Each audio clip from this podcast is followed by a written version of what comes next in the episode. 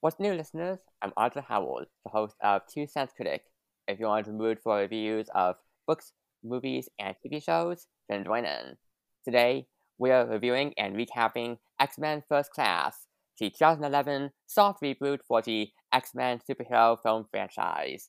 And joining us for that is Sean, host of the movie podcast Review It Yourself, which has just turned two years old, and did a whole episode on Batman and Robin, celebrate that with a couple of my own pod friends, Sean and Clayton from Men Who Like Men Who Like Movies podcast. So very glad to have him on that episode. And I also once guested on Review It Yourself myself to cover Reminiscence, the sci-fi Jackman, Rebecca Ferguson oh. movie that I love very much. But hey, if you listen to Review It Yourself, you'll know Sean did not care about that movie. But hey, we can have differing opinions on the movies, the cinema. Hello, Sean. Hey, Arthur. How are you doing? Thanks for having me on. I'm doing great, doing great. Uh, I've been, you know, wanting to get you on the show for a while. This has been in the works for some time, so it's good to have you on, especially after, you know, again, my first guest spot on your show. Yeah, yeah, you just pick a film, you can come back on. Uh, you know me, you, you know I very rarely have people on only once. Oh yeah, definitely. So yeah, it was it was a good episode. I just just bring something better next time. I still haven't got over reminiscence. Genuinely, that genuinely that I've got a few episodes in the pipeline. You know what I'm like, and I still, I'm still, I still haven't got over reminiscence. Still haven't got over it. It, just, it was a shock. It was a real shock. it really was. Oh, what a journey. oh, but yes, we've got Sean here now to again cover X Men First Class. This is the movies that I've been wanting to cover on Two Cents Critic for some time because I'll just say, say this right now, it has been my favorite X Men movie, and even now continues to be my favorite X Men movie. And I'm actually curious about you. Is this like how does how does this rank for you among the X Men movies out there? This is this is one of the best. Yeah. I mean, I, I remember. I think this is only maybe the second or third time I've actually seen it. But I when when you gave me the list of films, I saw First Class and I was like, yeah, that'll do because I've, I've been considering doing the X Men myself for for a while. Mm. You know, when you you just think, oh yeah, that's good. You know me, I'm not a massive. I don't mind superhero films, but I'm just a bit fed up of them. But yeah, the X Men films are strong, and I remember when First Class was announced, and I thought, oh really, like another one, you know? But it came out swinging, and I'd forgotten how how good it was, really. So yeah, it was it was. Yeah, I think in terms of where it ranks, I mean, I think X Men Two is the best, to be honest then probably X Men, then maybe X Men Last Stand. Excuse me, which I know people have got a bit of an issue with. Um, I, I do think it's a weak one. I think probably First Class probably probably comes above Last Stand, and I like Days of Future Past. Mm. Uh, oh, yeah. and then Apocalypse maybe. Yeah. I haven't seen Dark Phoenix. I heard it was absolutely horrendous, so I've skipped that one uh, so far. Oh, Dark Phoenix, no, not a good one. But Days of Future Past, I thought that was pretty decent, not fantastic, but decent. And a few of a few of my film friends were actually like Days of Future Past, and like they love it. But yeah, yeah. it's got some good qualities. I've got my complaints about Days of Future Past, but it's pretty good. I feel like X two. I think specifically X two. That's also very good. I think that's probably my second favorite X Men movie. Yeah. And yeah, so X Men First Class. Before getting into our general thoughts and feelings, not spoilery of course on the movie, I'll offer up a bit of trivia for it and say that this was directed by Matthew Vaughn, who has also directed Layer Cake, Stardust, Kick Ass, the Kingsman movies, and the upcoming spy movie Argylle, which looks like it, Argylle looks like it could be fun. I, I don't know. It looks like it could be kind of cringy, but also hopefully fun too. Have you have you seen Argylle yet? Trailer for it? No, I've not heard of it, but it sounds interesting. Yeah, it's a, a coming up Matthew Vaughn movie, and uh, like a, Sam Rockwell isn't it? Bryce Dallas Howard, Henry Cavill, Dua Lipa. It looks like it could be fun. Oh, sounds interesting. If Cavill's joined on board, then it'll be worth checking out at least. Yeah. And the screenplay was written by a couple of writing teams. We have one writing team, Ashley Edward Miller and Zach Stentz, who also have co-writing credits for Thor and Agents Cody Banks. And then the other writing team for the script is Jane Goldman and Matthew Vaughn. And Jane Goldman has co-written a few of Vaughn's movies, as well as boasting other writing credits like X-Men Days of Future Past, Miss Peregrine's Home for Peculiar Children, The Limehouse Golem, and the upcoming Edgar Wright movie, The Chain. And then the story was written by Sheldon Turner, whose other credits are Up in the Air, The Longest Yard, and The Texas Chainsaw Massacre, The Beginning. And the other writer for the story is Bryan Singer, the notable Hollywood pedophile who's directed a few X-Men movies, Bohemian Rhapsody, The Usual Suspects, and Valkyrie. And then the budgets for X-Men First Class is it, goes from 140 to 100, 160 million. That's what I could find for it, like somewhere in the range for the budget. The domestic box office, it brought in $146.4 million. And then the worldwide total, again for the box office, was $353.6 million. So, you know, a good good chunk of money. Although the budget is quite high, I must say. I mean, I guess like for a superhero movie, yeah. I guess maybe it's more expected, but still, 140 to 160, but still pretty high, especially for a movie that came out back in 2011. Yeah, there's lots of lots of CGI in there. You can see that, that sometimes the film's vision kind of exceeds its money. I think. So I think the, there's a there's a weighty budget in there, but it's it's decent on the Yeah. whole. I think the uh the diamond.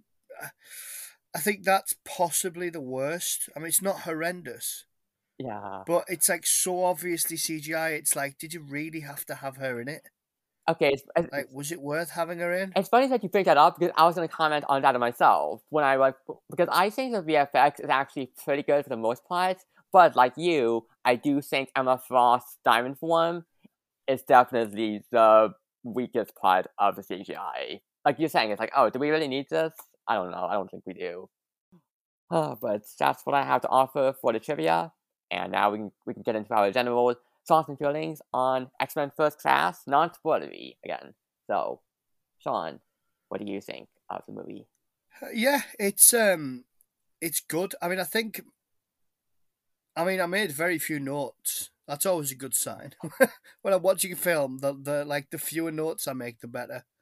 Because you know, I know you're asking for a recommendation at the end of this, but I've I've just put myself through episode one of Doctor Who Flux, and dear God in heaven, that is oh so boring. It's unreal. So I was just sat making notes, just just because I was bored. Didn't want to keep myself awake.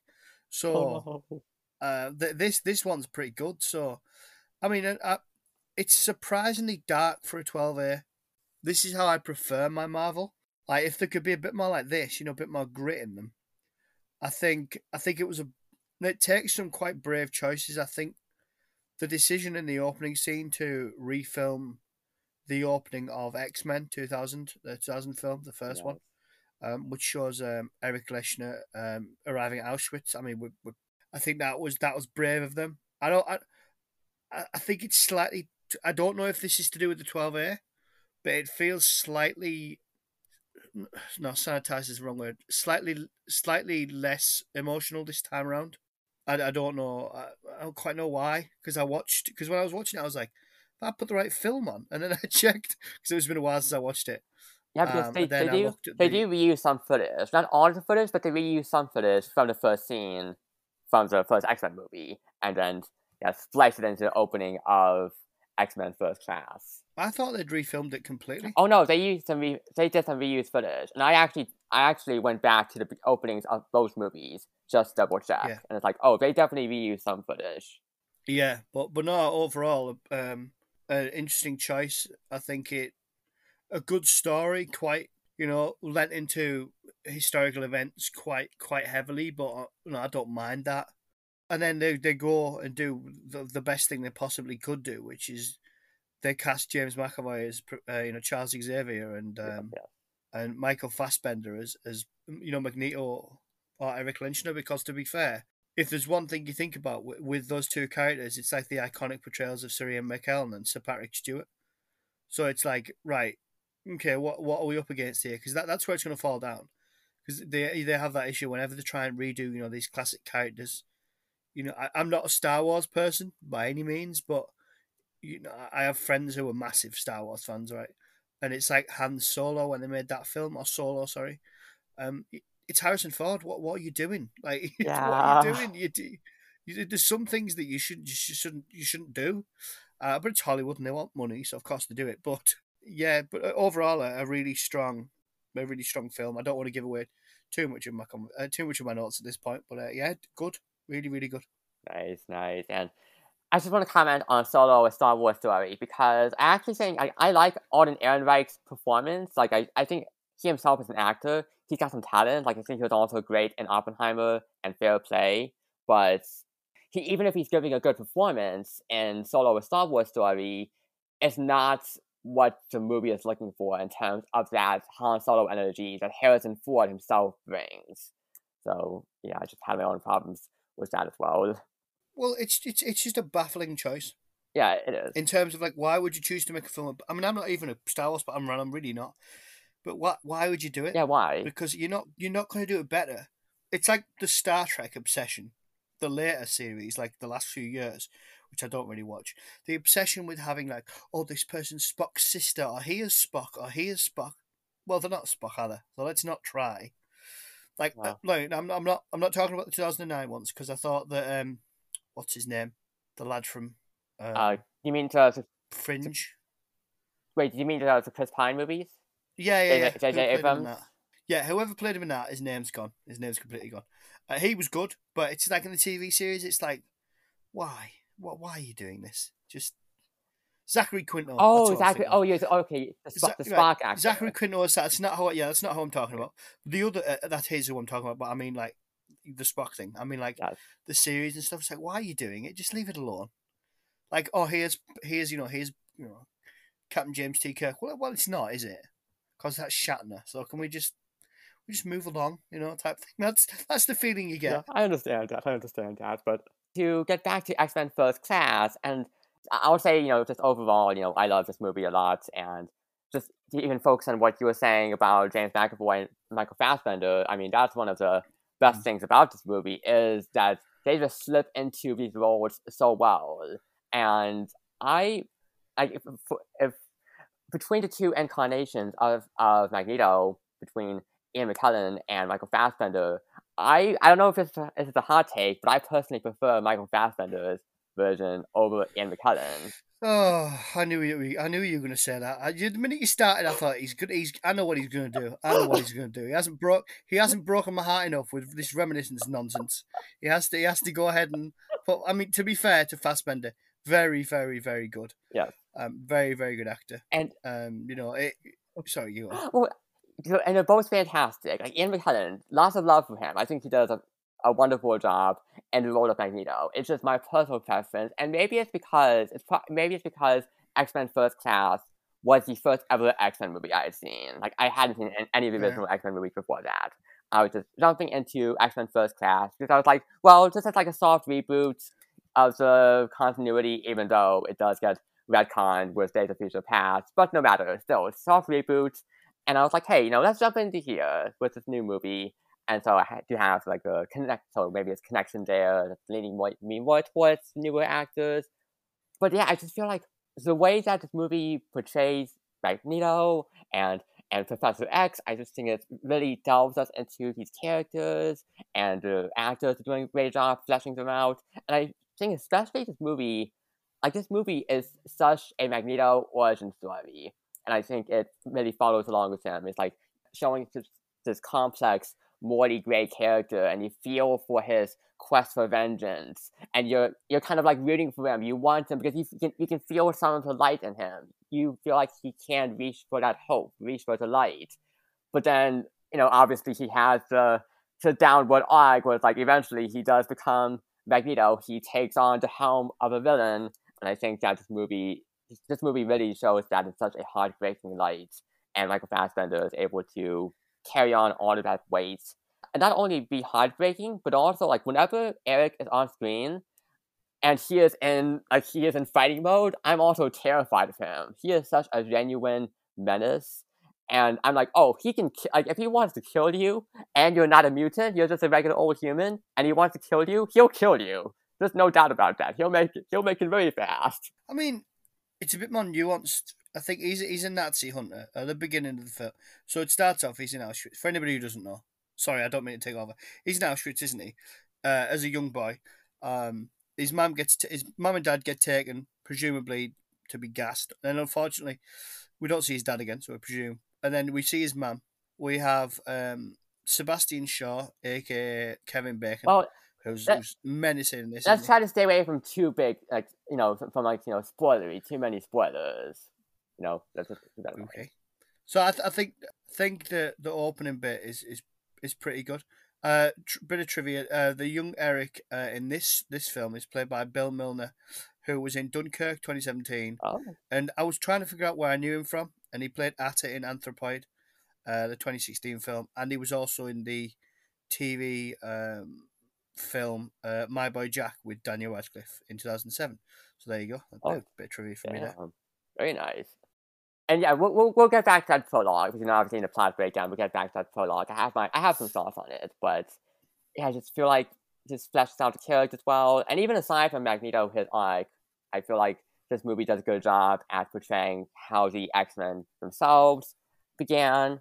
I, I like I like that whole story. I think that not all of the characters get that much to do, I won't say, but I feel like a good amount of the characters. It's like, oh, you you you got some meat to work with, and you uh, and you got a, a great cast here. Even just aside from McAvoy and Fassbender, we have like you know Jennifer Lawrence on board as well, and Nicholas Hoult. I feel like they're a couple of my favorites, particularly in this cast. Kevin Bacon, he does quite a bit with this villainous role as Sebastian Shaw, and I feel like Shaw as himself, like writing wise, isn't that memorable of a, of a character of a villain. But I think Kevin Bacon does a lot with him, like gives this suave presence to the to the character that makes him more memorable than he would be if someone else played him.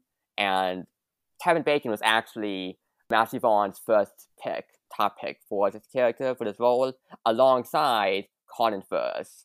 And I will say, I would have actually loved to see Colin Firth as well as, well as, as Shaw. Like, I'm I'm satisfied with Bacon, but I think Firth would have done a great job as well. Again, like, that, that refined, polished air. Yeah, I would. That would have been a bit of an odd choice, but you never know. It might have surprised me. Uh, oh, an, an odd choice. Okay, I, I think it would have been would have been great, interesting. But and uh, the, the action scenes, I feel like the action scenes in this were quite good, quite dynamic. I have a little nitpicks here and there, but overall quite uh quite compelling. I like uh, Henry Jackman's score. I really into that. In fact, like particularly with what he does with the themes, like there's the first class theme, kind of like the main theme for the X Men, and then there's the Magneto theme. And those two themes particularly stand out to me. They're probably like among all of these superhero scores I've heard, I feel like the you know among the the top spots. I just really enjoy the theme. Particularly like I feel like the Magneto theme is really good. That's it's just like a like a full on villain theme. I love that score. And I have quite a bit of praise for this movie overall. That being said, I maybe have you know I have some some gripes. Like for, for example, there's one character Darwin who we won't get into at this moment, but that character I feel like this movie could have utilized Darwin with much more versatility rather than just handling him the way they did. You know, again, we'll get we'll get into that when we talk about Darwin and plot breakdown, but don't like that. I also found the movie just casually whips out some sexual objectification of women. It's so so casual, so like unnecessary, and I'm not just like why. It's not the most terrible thing I've seen, but it's just like why you don't need this. Which which bit? Just little bits and pieces, like the way that, for example, Moira is introduced, or the way that Angel is introduced, and I feel like maybe kind of like Emma Frost. It's just like li- little bits and pieces like that, where it's like you're showing a lot of women just like in, in bras and undies. It's just like very unnecessarily, aren't you? Movie. I don't know. I just Can't say I noticed. I th- I th- I th- am I right in thinking all those characters are, are outwardly mutant though? So that there's the diamond-looking one, the blue one. yeah. and- the- well, well, I wasn't. I I feel like Raven. I feel like Raven was like not really sexually objectified. It was just more like Emma Frost. I, even though I, I I know I know in the comics I feel like Emma Frost kind of like has like sexuality to her character. Maybe that's more of a relevant thing. But I just feel like like Moira, the CIA agent, and then there's Angel when she's introduced when they're like looking for the mutants. Oh no! Well, she no. Sorry, I remember now. Right? Okay, yeah. The, well, the agent she she does it on purpose. Yeah, she, So yeah, she's trying she's trying to infiltrate that club where there's the Glenn Morshower from Twenty Four is, is in there as this commander. So she's like, all right, I'll I'll follow him in. So she strips down to her yeah. I just to essentially her underwear because or underwear and a bra because it helps her to get in. hide, yeah, So to I- hide. But I feel like the movie could. It's like I feel like the movie could have executed it differently. It's just like, and you could have written this differently. You know, I just felt like it was unnecessary in my opinion. Well, fair enough. Yeah. Aside from that, I just feel like again, just a top notch movie and Oh, also the editing. I actually really like some of the editing choices too by editor Eddie Hamilton. Some nice editing in the, in the movie too, and I'll point them out as we go. But aside from that, I feel like that's what I've got to say about this movie, X Men First Class. So now we can get into our wind up score. And that is a score that we give, it ranges from 0 to 100 for X Men First Class. So, Sean, what is your wind up score? Out of 100? Yes, out of 100. 0 to 100. Um, I feel 69, 70, it feels fair. I think it's it's good, and there's good performance. The performances are good, but I think yeah, maybe maybe like my fourth favorite X Men film. So, although to be fair, I think I probably prefer Days of Future Past because I quite like the action. So yeah, a good seventy overall. I think I think it's fair. Um, yeah, it's a bit harsh. Yeah, I'm, I'm happy with that. A good seventy. Good, good. Yeah, you know, it's your score to represent your feelings. And I must say, Days of Future Past, after watching First Class, I will say I was thinking about that movie. And I was like, hey, you know, I, I don't know. I feel like I'm in the mood to rewatch that sometime. You know, refresh my thoughts on it. And then my wind up score for X Men First Class is going to be 85 out of 100. Yeah, that's appropriate. That's my, again, my favorite X Men movie. And again, I've got my complaints with it, so gripes here and there but overall it's really strong. I think it is characters, especially Eric, his transformation into Magneto, and uh, the, the emotional weight of this movie. I think it is all very satisfying to watch. Also, this movie was originally gonna be like an X Men. It was gonna be like, you know how like those X Men Origins Wolverine. Well, this movie was originally gonna be like X Men Origins Magneto at first, and then it got revised, turned into X Men First Class. Yeah, because X Men X Men Origins Wolverine was not great, so they were like, "Yeah, we're not doing." Yeah, that. I can. I've seen it, so I can confirm. Yeah, it's a no, not good. It was a dud. Yeah, the Wolverine's good though.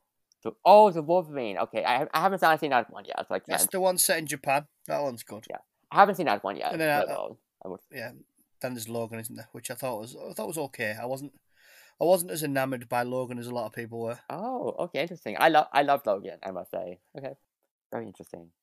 Well, those are our wind up scores. So now we can get into the plot breakdown for X Men First Class. So, listeners, if you have not seen the movie yet, I recommend you pause the podcast and go watch it. Check it out for yourself. It's quite good. But if you have seen the movie or you haven't, but you're okay with spoilers, then you can stay right here. Why would anybody listen to a podcast if they hadn't seen the film? I mean, that's bizarre. I, I just I just do mine. I honestly do my episodes. Hence my four part earlier with a spoiler. In the if you if you listen to my podcast, then I'm thinking like uh, one of my, my episodes, I'm thinking, well, if you haven't seen it and you listen to my podcast, then whatever spoilers you get is your own fault, not mine. so, but I, I admire I admire your format. It's a different way of doing it. Respect the way you do it. But for me, I'm like, yeah, nah, more considerate, maybe. yeah, you know, that's just my style. I would admit, I what if like if I have something on the watch list and I end up like a podcast for that thing, it's like, oh, sometimes I'll hold off on it. Other times, if they do have a thing where it's like, hey, we won't cover spoilers until this point, then I'll tune in. You know, it, it depends mm. on what the format is in the podcast, and also like how much I care about spoilers for this thing. Yeah, yeah, I suppose. Okay, yeah, so X Men First Class. So, as you pointed out before, we have the Auschwitz opening, deploying reuse footage from the from 2000's X Men, and still, like, you know, as you were saying, like, a, very, a brave choice, definitely, because I, like, I feel like if this movie had come out when Disney owned Fox, I really don't think they would, like, Disney would let this happen. Like, having a scene open up right at Auschwitz. And I, and personally, like, I like this choice. It's like I think it, like, it is good to set tone for the movie, but I don't think Disney would let that happen. No. Hmm. Yeah. See, well, this is the issue, isn't it? I mean, well, look at the state Disney's got itself in anyway. So. Oh. But but I think I think for me, I mean, yeah, you've got to. um Sometimes it's best to, and we know well we know you can't you can't get away from it because we. I mean, they could have ignored it, but we know that that's because we get a little bit of you know Eric Lehnsherr's background in X Men and, and a few you know a few bits in the in the in that first trilogy. So I think we we already know. So yeah, they could have skipped it, but I think it would have been a strange choice.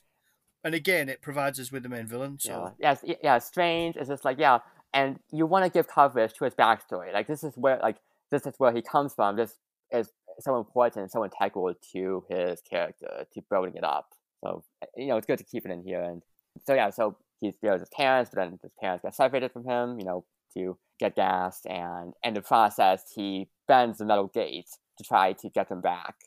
And the, as a Nazi officer, Klaus Schmidt, who will later become Sebastian Shaw, played by Kevin Bacon, he's here, he witnesses that whole scene. And that was like, you know, see little, little bits and pieces like that, where it's like, oh, Shaw wasn't here, and uh, and 2000's X Men, you know, that's like a little addition they made. And then we cut to a mansion in Westchester County, New York, where then we meet a young Charles Xavier and a shapeshifter, Raven. And this is the first time they're meeting each other as she's trying to steal some food, but he isn't scared of her, and he's, he's glad to meet another mutant like him. Well, she pretends to be his mother, doesn't she? She pretends to be his mother, and she's like, yeah. "Oh, you gave me a fright. I was just making some hot chocolate. Would you like some hot chocolate?" And he's like, "Who are you? My mother's never set foot in this kitchen in her life, and certainly ought to offer me a hot chocolate." Except to ask the maid to do it, you know. So it's, that, that was oh. that's quite a creepy because you're like, "What the hell's going on here?" So yeah, yeah. yeah. and and and Charles he possesses telepathy now the bonding Raven and Charles. And then we cut back to Auschwitz, where Eric meets Schmidt, who is talking about genes unlocking the future of mankind. And then he orders Eric to try to move a coin, but Eric isn't able to do that. So he has him endure this test where he brings in Eric's mom and it's like, hey, let's do something. You need to move this coin, and I'm to count to three, and if you don't, I'll shoot. And Eric, unfortunately, is not able to move the coin, so Schmidt shoots his mom. And that's when Eric finally unleashes his powers against all the metal around him, throwing it around, even like crushing the helmets of the two soldiers into their heads. And I will say, just seeing like, I don't think it's as good as it could be because, like, the kid, like, there's something very over the top about the way the kid who plays young Eric is screaming. And it just makes it feel like, oh, it's supposed to be terrifying, but it's like, he doesn't have to scream like that. Like, or like make even like make like throw around all of the metal crap and just like this this little lab room next door. It's just like just like being silent and crushing the helmets into the two soldiers' heads would have been enough to shoot some fear into me. Yeah, I, I think I think it's more an anguish scream. I don't, I don't think it's meant to be angry, but again, I think it is one of those scenes that goes one or two ways for you. Even watching it, I was like, "Why have you left him alive?" Like everybody else around is dead, but you've left him alive. Why? Because to be fair, it it felt like to me that uh, they should have showed a bit more. They should have showed a bit more because they have like Schmidt kind of put his arm around him, like, "Oh, we're going to make you know, great work together," type thing. And it would have been good to see a little bit more of that because you don't know, like, did he become this strange father figure, twisted father figure to him? You know, uh, or at least this weird mentor to try and unleash his powers. It felt like they needed to show more more of that. Maybe the the DVD I had didn't have any deleted scenes, so maybe that was the plan, or maybe that we're going to extend it and fit in yeah. other. They, they held it back for like maybe the sequels and stuff, but you don't you don't know. It did, but I, think the performance of the kids pretty good. But yeah, uh, yeah. different different different horses for different courses, I suppose. Yeah. I feel like from the few moments we got, I that show the relationship Eric and Sean. I feel like it's definitely like, oh yeah, he was kind of like somewhat of a father figure to him, like a, a very dysfunctional form of that. But yeah, maybe maybe we could have used a few more moments like that. So now they have that relationship, and he wants to unlock irritability, his pain and anger, he says, and then he gives him that the coin. And now we get the opening credits, and I like how the transition is created when we like focus on the coin, and we cut from that to then jumping to 1962, where Eric, now he's played by Michael Fassbender, and now he's in Switzerland, and he is still on the hunt, like he's basically a, a Nazi hunter at this point. And the moment when he shoots the coin at the forehead of the drawing he's got of Schmidt, now Shaw, on the wall, it was like, oh, that's some foreshadowing that I did not catch the first time around when I first saw this movie a while ago. Yeah, yeah, no, I'd, I'd forgotten that bit. Uh, when you've seen the film once over, that's quite ominous for you. Uh, when he, he he fires the five Reich marks at, at like kind of this photo on the wall, yeah, it's pretty pretty ominous. And Eric is on a mission to avenge his mom. So it's it's kind of funny how we're like, oh, okay, so no feelings about his dad. Well, I mean, it's both. Is it, It's it's definitely for both. I mean, and then because you get you get. I don't feel like it focuses on the dad though. I feel like it's just the mom that he cares about. Well, I mean, his mom gets killed in front of him, so I suppose that probably brings it more to the fore. I think. I think his dad. He doesn't see his dad. His dad just disappears. Yeah, just sent off. Which is the, way. Unfortunately, unfortunately, it would have been. You you didn't see them again. They were just gone, presumably. Yeah. And then I think it's it's more like you see it when he goes to the Swiss the Swiss bank. So he's like a Nazi hunter goes to Argentina, South America, naturally because that's where a lot of Nazi criminals fled yeah. to. Mengele. Oh God, what's his name? And yeah, anyway. So and you had Nazi hunters like Simon Wiest, uh, Wiesenthal. So you know it, it, makes sense. So he goes there, and, and you can see how angry you know how, how angry he is, and you know he kills quite a few ex Nazis on his way. Well, Nazis on his way there. Um, and I think for and it, but you can see that he he's kind of avenging, you know, because he, he's Jewish. He's avenging them as well because it's when he goes to the, the Swiss bank in Geneva and he puts the he puts the Nazi gold bar down and he says, "Oh, that you know, this is all that's left of my people." You know, you rip the fillings out of the teeth. I mean, again, like it's a very very dark tone, which again, would they do it now? Mm, possibly not. Yeah. Well, probably not. But um, but work but works for the film, and it feels like they they tread a very they tread a very fine line because you with something like the Holocaust or any kind of historical event like that, you need to tread a very fine line between portraying it and people thinking you're exploiting it. Yeah. I mean, exploiting's a, a you know, I'm not, I'm not saying they are. I'm just saying I, I can see if you don't treat it respectfully and you just treat it as a as like any other background kind of event, sometimes it can come across as a little bit. Yeah, we're not sure whether you should have done this or not, but I think they tread the line. They tread the line carefully. I'd say. I do think so too. Yes, yes. Then we meet Charles, Charles Xavier, now played by James McAvoy, as he is flirting with a co-ed and charming her with talk about genetic mutations because of her heterochromia. But Raven, played by Jennifer Lawrence now, interferes. And, you know, we'll get back to this whole beat about Charles using, like, the mutation flirtation later on, but just, like, it is so cheesy. Like, I laugh at it. Like I'm laughing and it's like why? And you know the movie knows the movie knows it's Trinity too like you know the movie knows like what are you doing Charles it's like oh the mutations talking about the genes heterochromia think. You know it works. It works. It works but it works so you know I mean it well it would have worked and it's clearly worked before oh yeah definitely I mean obviously it gets shut down by uh is it Myra later on no, not Moira. Uh, sorry. Uh, Gets shut down by the the agent later. On. yeah. Wait, oh, oh yeah, Moira. Yeah, Moira later on, but right now, yeah, right now yeah. it's Raven. Oh yeah, yeah. I know, also, uh, why didn't the co-ed notice Raven switching on her own heterochromia? Because she's got eyes for Charles. she's just got eyes for eyes for Charles. She's she's not bothered. She's she's taking all all, this chromatic flirting. She flirting. She doesn't care. She doesn't care about Raven's eyes. She's staring deeply at Charles. I mean, James McAvoy is a very handsome fellow, so I mean, that is reasonable. And I should also note that this co-ed, the woman that uh, Charlotte meets, is played by Annabelle Wallis, who is, of course, from *Malignant*, Annabelle, the Tom Cruise led reboot of *The Mummy*. So yeah, it's funny to see her pop up. Oh. God, that's what she's out of. oh, did, oh, no. did you recognize her? No, because I've not seen any of the other films you've just mentioned, but okay. oh, I've seen that okay. one. Oh, the the well, I mean, I'll, I'll, I'll, she does all right in this. I'll hold off. Maybe she, I'll try and check out some more of her stuff before I come to a conclusion. Like, she's fine in this. She's okay. Yeah, she's yeah. fine. She's the lead in both *Malignant* and *Annabelle*. And *Malignant*, I've seen that, and I can highly recommend that. That's a very good, a very good horror movie if you're into bonkers shit. Yeah, I'll, I'll give it. I'll, well, I'll give it a look at some point. And then Raven takes issue with Charles saying, like, oh, you know, mutant and proud, because he said that to the co-ed, mutant and proud.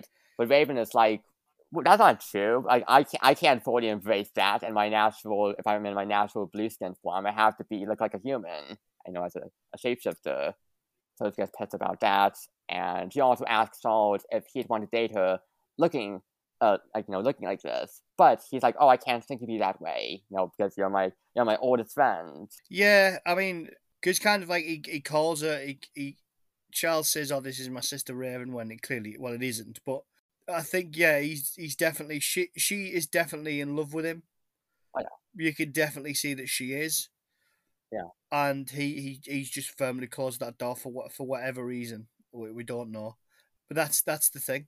He treats her more like family. I mean, which kind of makes sense for his character because, yeah, even though he grew up in this opulence, you know, like how did you ever how did you ever stand the you know the hardships of your of your back of your upbringing, Charles? Like, so you know, yeah, I, I get the the that kind of thing, but it doesn't mean he had a particularly easy life in terms of like he might have been cared for physically, but emotionally he seems to have been quite neglected from what what we can gather, particularly like it, it, we don't we don't we don't see his dad, no no hiding the hair of him. Um, so yeah, it's it's an interesting um, Yeah. when you think about it. It's it's yeah, it's interesting. Yeah, you've got you've got that going on, and even for other things like Charles, I feel like he he also has a desire to be to want to fit in with humanity, and it helps that his powers, like being a telepath, is not anything physical, which does get pointed out. And then for Raven, her her power is a physical; it takes on a physical form, so that puts her more in the spotlight in terms of how people would be bigoted towards her if it were to be revealed that hey, she's a mutant.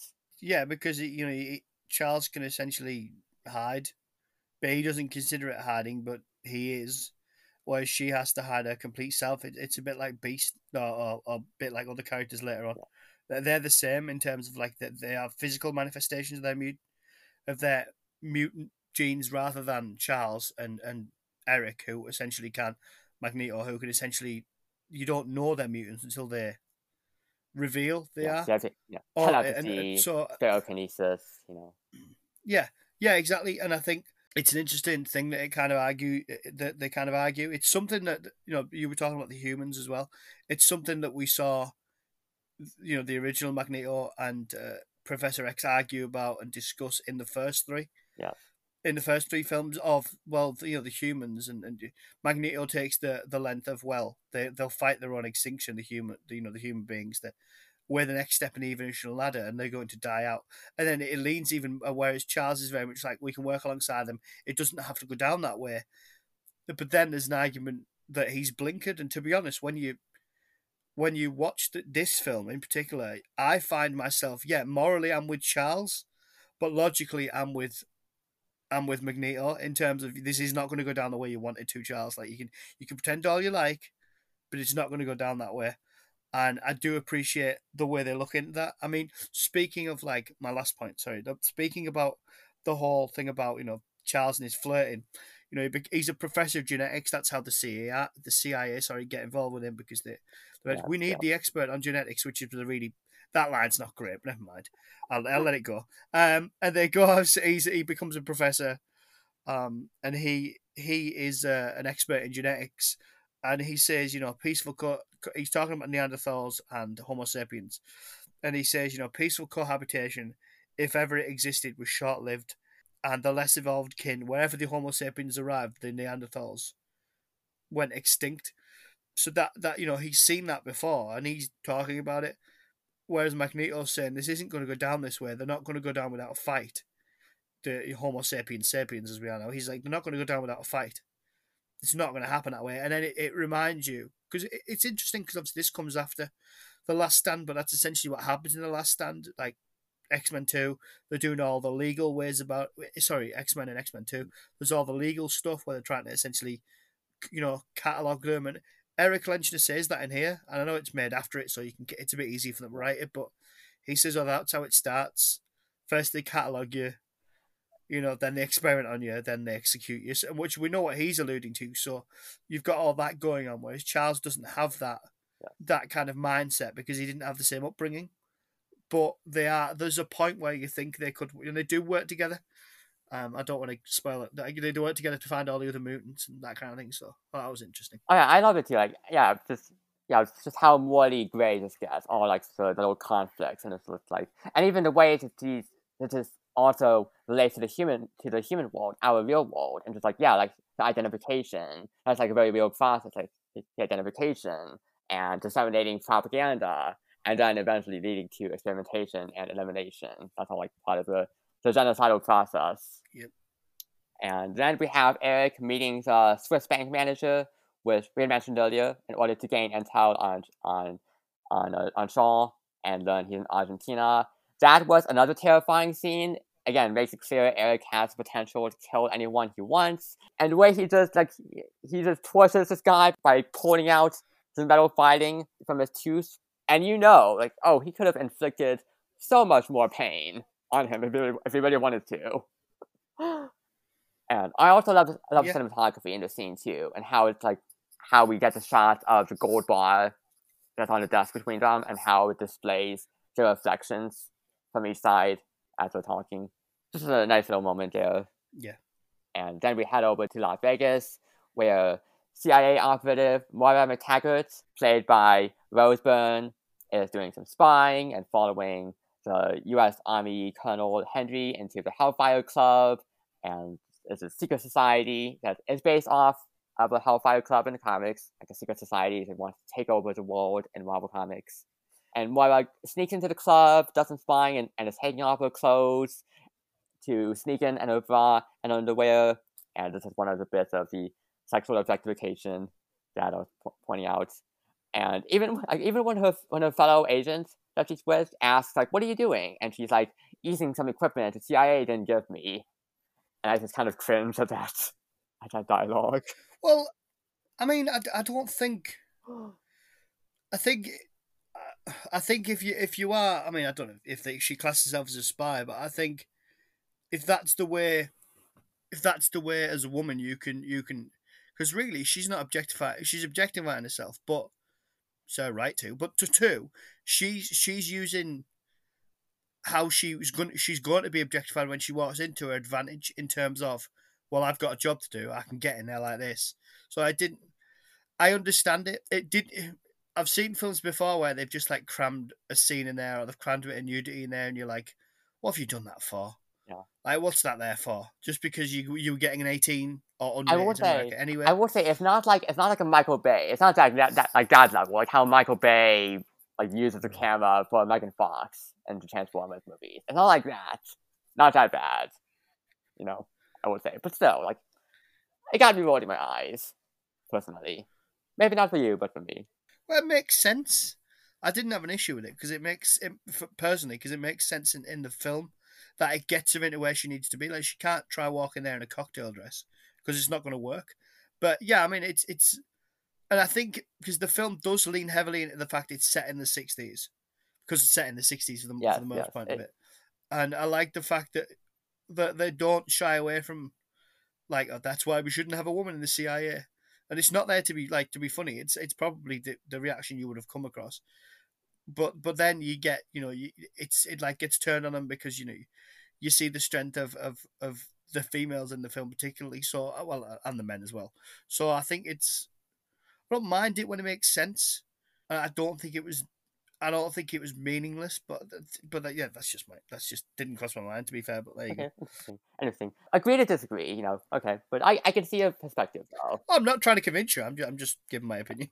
hey, you know what? We have definitely given some clashing opinions already. We we know that. Yeah, we know that from reminiscence. Dear God. Ah.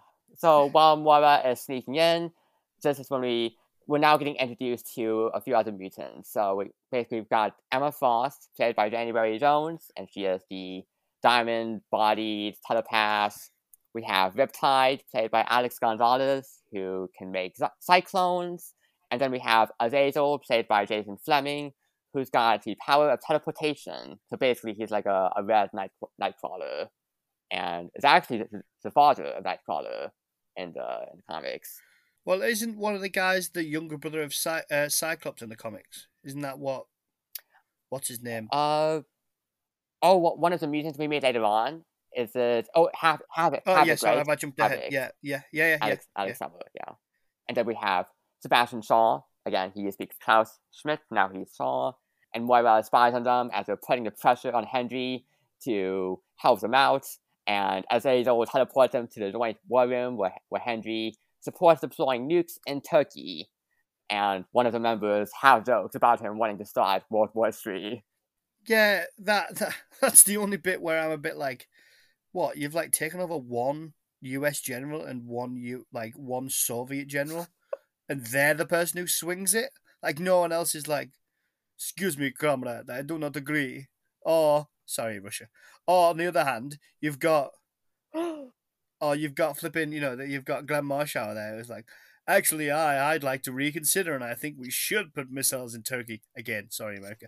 So yeah, I mean, yeah, I, that was the only bit I was like, really, like, yeah. like if it was the president or like you know the Soviet premier, um, like you know Khrushchev or whatever, that would have made sense.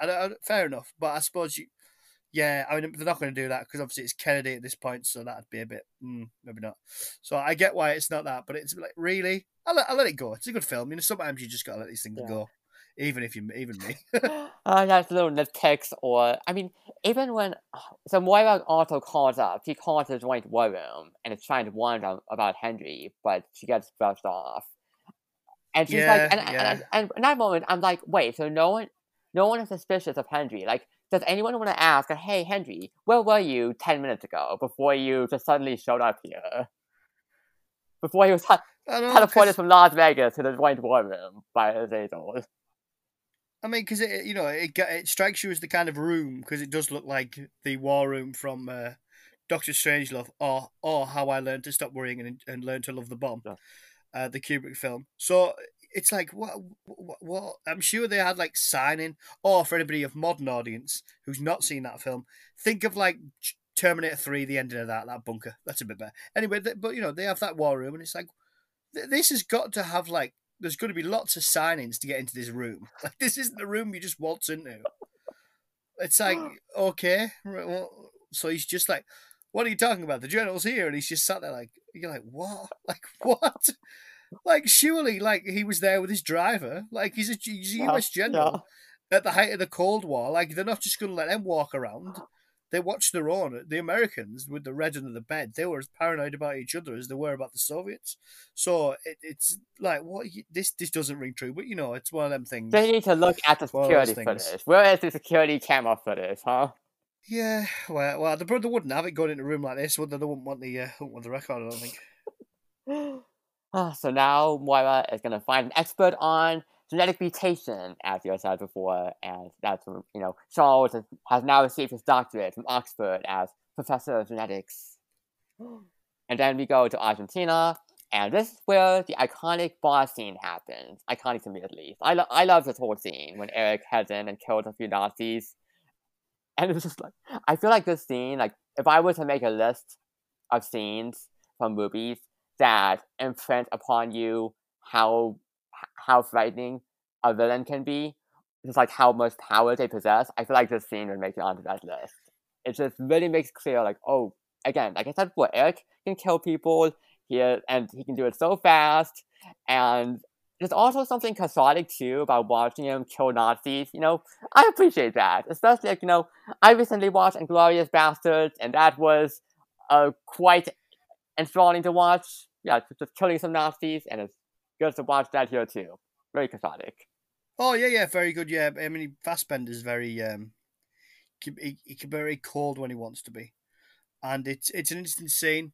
You know, you, he turns up. He's like trying the because it's in German, of course, uh, where F- Fassbender can speak it as well because he was born there. So, I think um, it's a good scene. He he turns up. Um, he, he compliments the beer because it's German course it is. And you know, he, he meets the two he meets the two ex Nazis there who are like, I'm a pig farmer, I'm this, that, and the other. And he's like, oh well, my pet, you know, my parents have their name taken. And he turns his he turns his arm over, and of course he's got the tattoo. The, identif- uh, the, the yeah the yeah the tattoo that he was obviously uh, that was pinpricked into him at Auschwitz. So he's very much like, oh, my parents didn't have a name that was taken from them. So yeah, it, it's quite a cold scene, and then of course you get the addition of his um, of his powers as well, where he, he he takes the gun off the guy and well, kind of makes the guy shoot the other, the bar guy shoot the other guy. It's very bare bones. Uh, and then, I really appreciate the action. He's just like doing a few things, like like getting to knife, getting to gun. It's just it's just very simple, nothing too flashy. But, but, but I really appreciate that. I think I think Matthew Vaughn like, did a really great job with like portraying the action in this scene in particular. Yeah, because he's he's on a mission. He at this point he he's got no other motives than to find than to track down um, you know Schmidt. He's got no, he's not there to show off. He's not there to make a point. He's essentially there to just get the information he wants. Although I don't quite understand why he doesn't, because I thought the guy whose hand he'd impaled the uh, you know the the the Nazi knife, the blood and honor. Oh, uh, why he didn't ask him like where is he? He just kills them all, and I'm like, okay, I don't quite get why you haven't asked him where he is, but okay, because there's there's like a the the this picture of the two guys that he kills uh, above the bar with um with Schmidt, so it's like okay, well, where, yeah. okay, fair enough. But yeah, yeah, you'd be surprised when you read the history of how many Nazis actually escaped to Argentina and South America. Um, you know, there's not. I mean, Adolf Eichmann gets captured and taken back to Israel for for trial, but outside of that, Mengele dies there, and quite a few other top Nazi officials disappear out that way. And I know it's like not even, like not even having to escape like under the radar necessarily. There's even like you know Operation Paperclip. You know, it's, it's like hey, you know, the USA, let's bring over some Nazi scientists to help us out legally. Well, yeah, it's mm, the not the officials. Paper. I think that whole it's a problem with post-war Germany. What what do you do? The Cold War is rapidly approaching. I think America realizes. I think, well, to be fair to Churchill, I think Britain he realizes quickly, quicker than the Americans, that this is you know this isn't going to go down this way. It's, we're not going to. We're not going to all you know be all happy in the future. So I think we, we know that the Cold War is coming. Um, this Iron Curtain is just, I think you know Churchill quotes it as the, we know that's coming down. So I think you know you've got all that all that misery going on, and then of course you know that many people are implicated in in in in, in suspect crimes that you're like right well i mean we could punish everybody but like who's going to help run the country like what do you it's a very and as for Operation Operation Paperclip, yeah, well, I've got my own opinions on it, but I think I I can see why it was done. I don't agree with it, but I can see why it was done. But I don't know. It always reminds me of that term, not to trivialize it, but it just reminds you know like good like Quantum of Solace. There's a quote in that where Felix Leiter says something along the lines of, you know, if we stop, if we started dealing with only good guys, we'd have nobody to deal with. Um, I think it's one of those type situations which yeah, I don't know. It's it's a yeah, it's a tricky one. Uh, it's a yeah, it's too in depth to go to in a first class review. Put it that way. oh, Matthew's a hate him. And one moment I really loved in particular was when Eric was like, Eric is like he takes he takes a knife from the from the, from the pig farmer guy, and he you know and on the knife you know it's got the blood and honor written on it in German, and he says Blood and Honor. Blue, Blut und Ehre, I think it is. I think, I think that's how yes, it is. that's correct. And he says, Blood and Honor, which would you care to shed first? And the pig farmer is like, we were under orders. And I, Eric says, blood then. And that's when he stabs it into the pig farmer's hand. And it's like, oh, that it goes hard. Yeah. And and then and then also when and then when he by the time so Eric killed off the other two guys and the pig farmer's left and the pig farmer's like, who what, what are you? And then Eric goes, let's just say I'm Frankenstein's monster and I'm looking for my creator. And then he shoots him dead. Yep, that's that that's that done with. Oh. But yeah, but that that that orders concept, which of course was a a famous excuse for, for Nazis and then other other minor players in, in you know genocidal regimes later on as well, or was while I was just following orders. But that comes back. That comes back later on when you know he get you hear that again. Oh, I'm just I'm just following orders, and he's like, "Hi, I was once at the mercy of people who who only followed orders." So again, it's that it's that difference between the viewpoints of Charles and the viewpoints of Eric. It's it's was it always was it always going to go down that way? With with their difference, it was irreconcilable. I, I don't think so. I think they could have worked together, and they did work together. But I think yeah, I think at the end of the day, it, it was a tough one. Yeah. Um, but I mean, they do. To be fair, they do they do work together later on. Yes, they do. They do. So. But I feel like there's a lot of moral heaviness in that scene of like the oh when people would say like oh I was just following orders, and it's like okay even if you truly were just following orders, even if those orders went against your personal moral compass, it's very hard to hear that excuse, if, especially if you're the one who suffered because of your actions. Yeah, I mean, with the Nazis in particular, the the whole thing around the orders thing, the German officers, soldiers took an oath. It was usually an oath to the fatherland, but obviously Hitler changed it to an oath personally to him. So then, for them, any any orders that came down from Hitler, even though he gave very little, especially on paper, because he didn't want to be implicated, that whole system, they were essentially anything they got ordered to do. They, it was like an oath. It, it, but the excuse that if we didn't do it, we would get killed ourselves, it doesn't stand up. It doesn't hold water, especially if you look if you read about it. Um, I think it's it can be simplified too much that idea, but it works in a film like this because I think it's Charles puts a lot of faith in like oh the like the society of the '60s, and even later on when you know when he's played by Patrick Stewart, the faith in all the humans you know, there's that scene where they're outside the parliament and they're talking and the is X Men Two or whatever, um, and they're very much like you know, it's the humans. Don't you know? It'll be okay. And, and Eric's like, I've seen this before. Yeah. Like I've been singled out before because you know he was singled out when he was younger for being Jewish. Yeah. Classed as different by you know the the people in power. So I think then he's he's he thinks right. Well, it's going to happen to me again, but this time it's not going to be Jewishness. It's going to be my, the fact I'm a mutant and he uh, he thinks they should band together against the humans, whereas Charles believes they should work together with the humans. So there's a lot going oh, on. Yeah. It's it's good definitely, stuff. Definitely, and the score. I also really love the score that plays over the bar scene too. The piece for that is Frankenstein's monster. That's the track that plays over the scene, and it's like it's a variation basically yeah. on Magneto's theme, which I I love. Right, right. And then okay, so this is a good editing moment we cut from one bar to another bar that Charles is in, where he's celebrating earning his doctorate and drinking out of his long, long glass, drinking the beer, just glugging it down.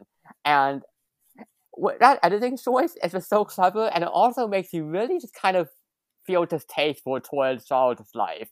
When it's like, look at Eric, look at what he has endured, all the pain he's endured, the grief, and he's a Nazi hunter. Meanwhile, Charles is just living this frivolous lifestyle. it's just such a contrast between the two of them, and you're like, mm, so you're not really, yeah, I don't know, I don't like what you're doing here, being too frivolous.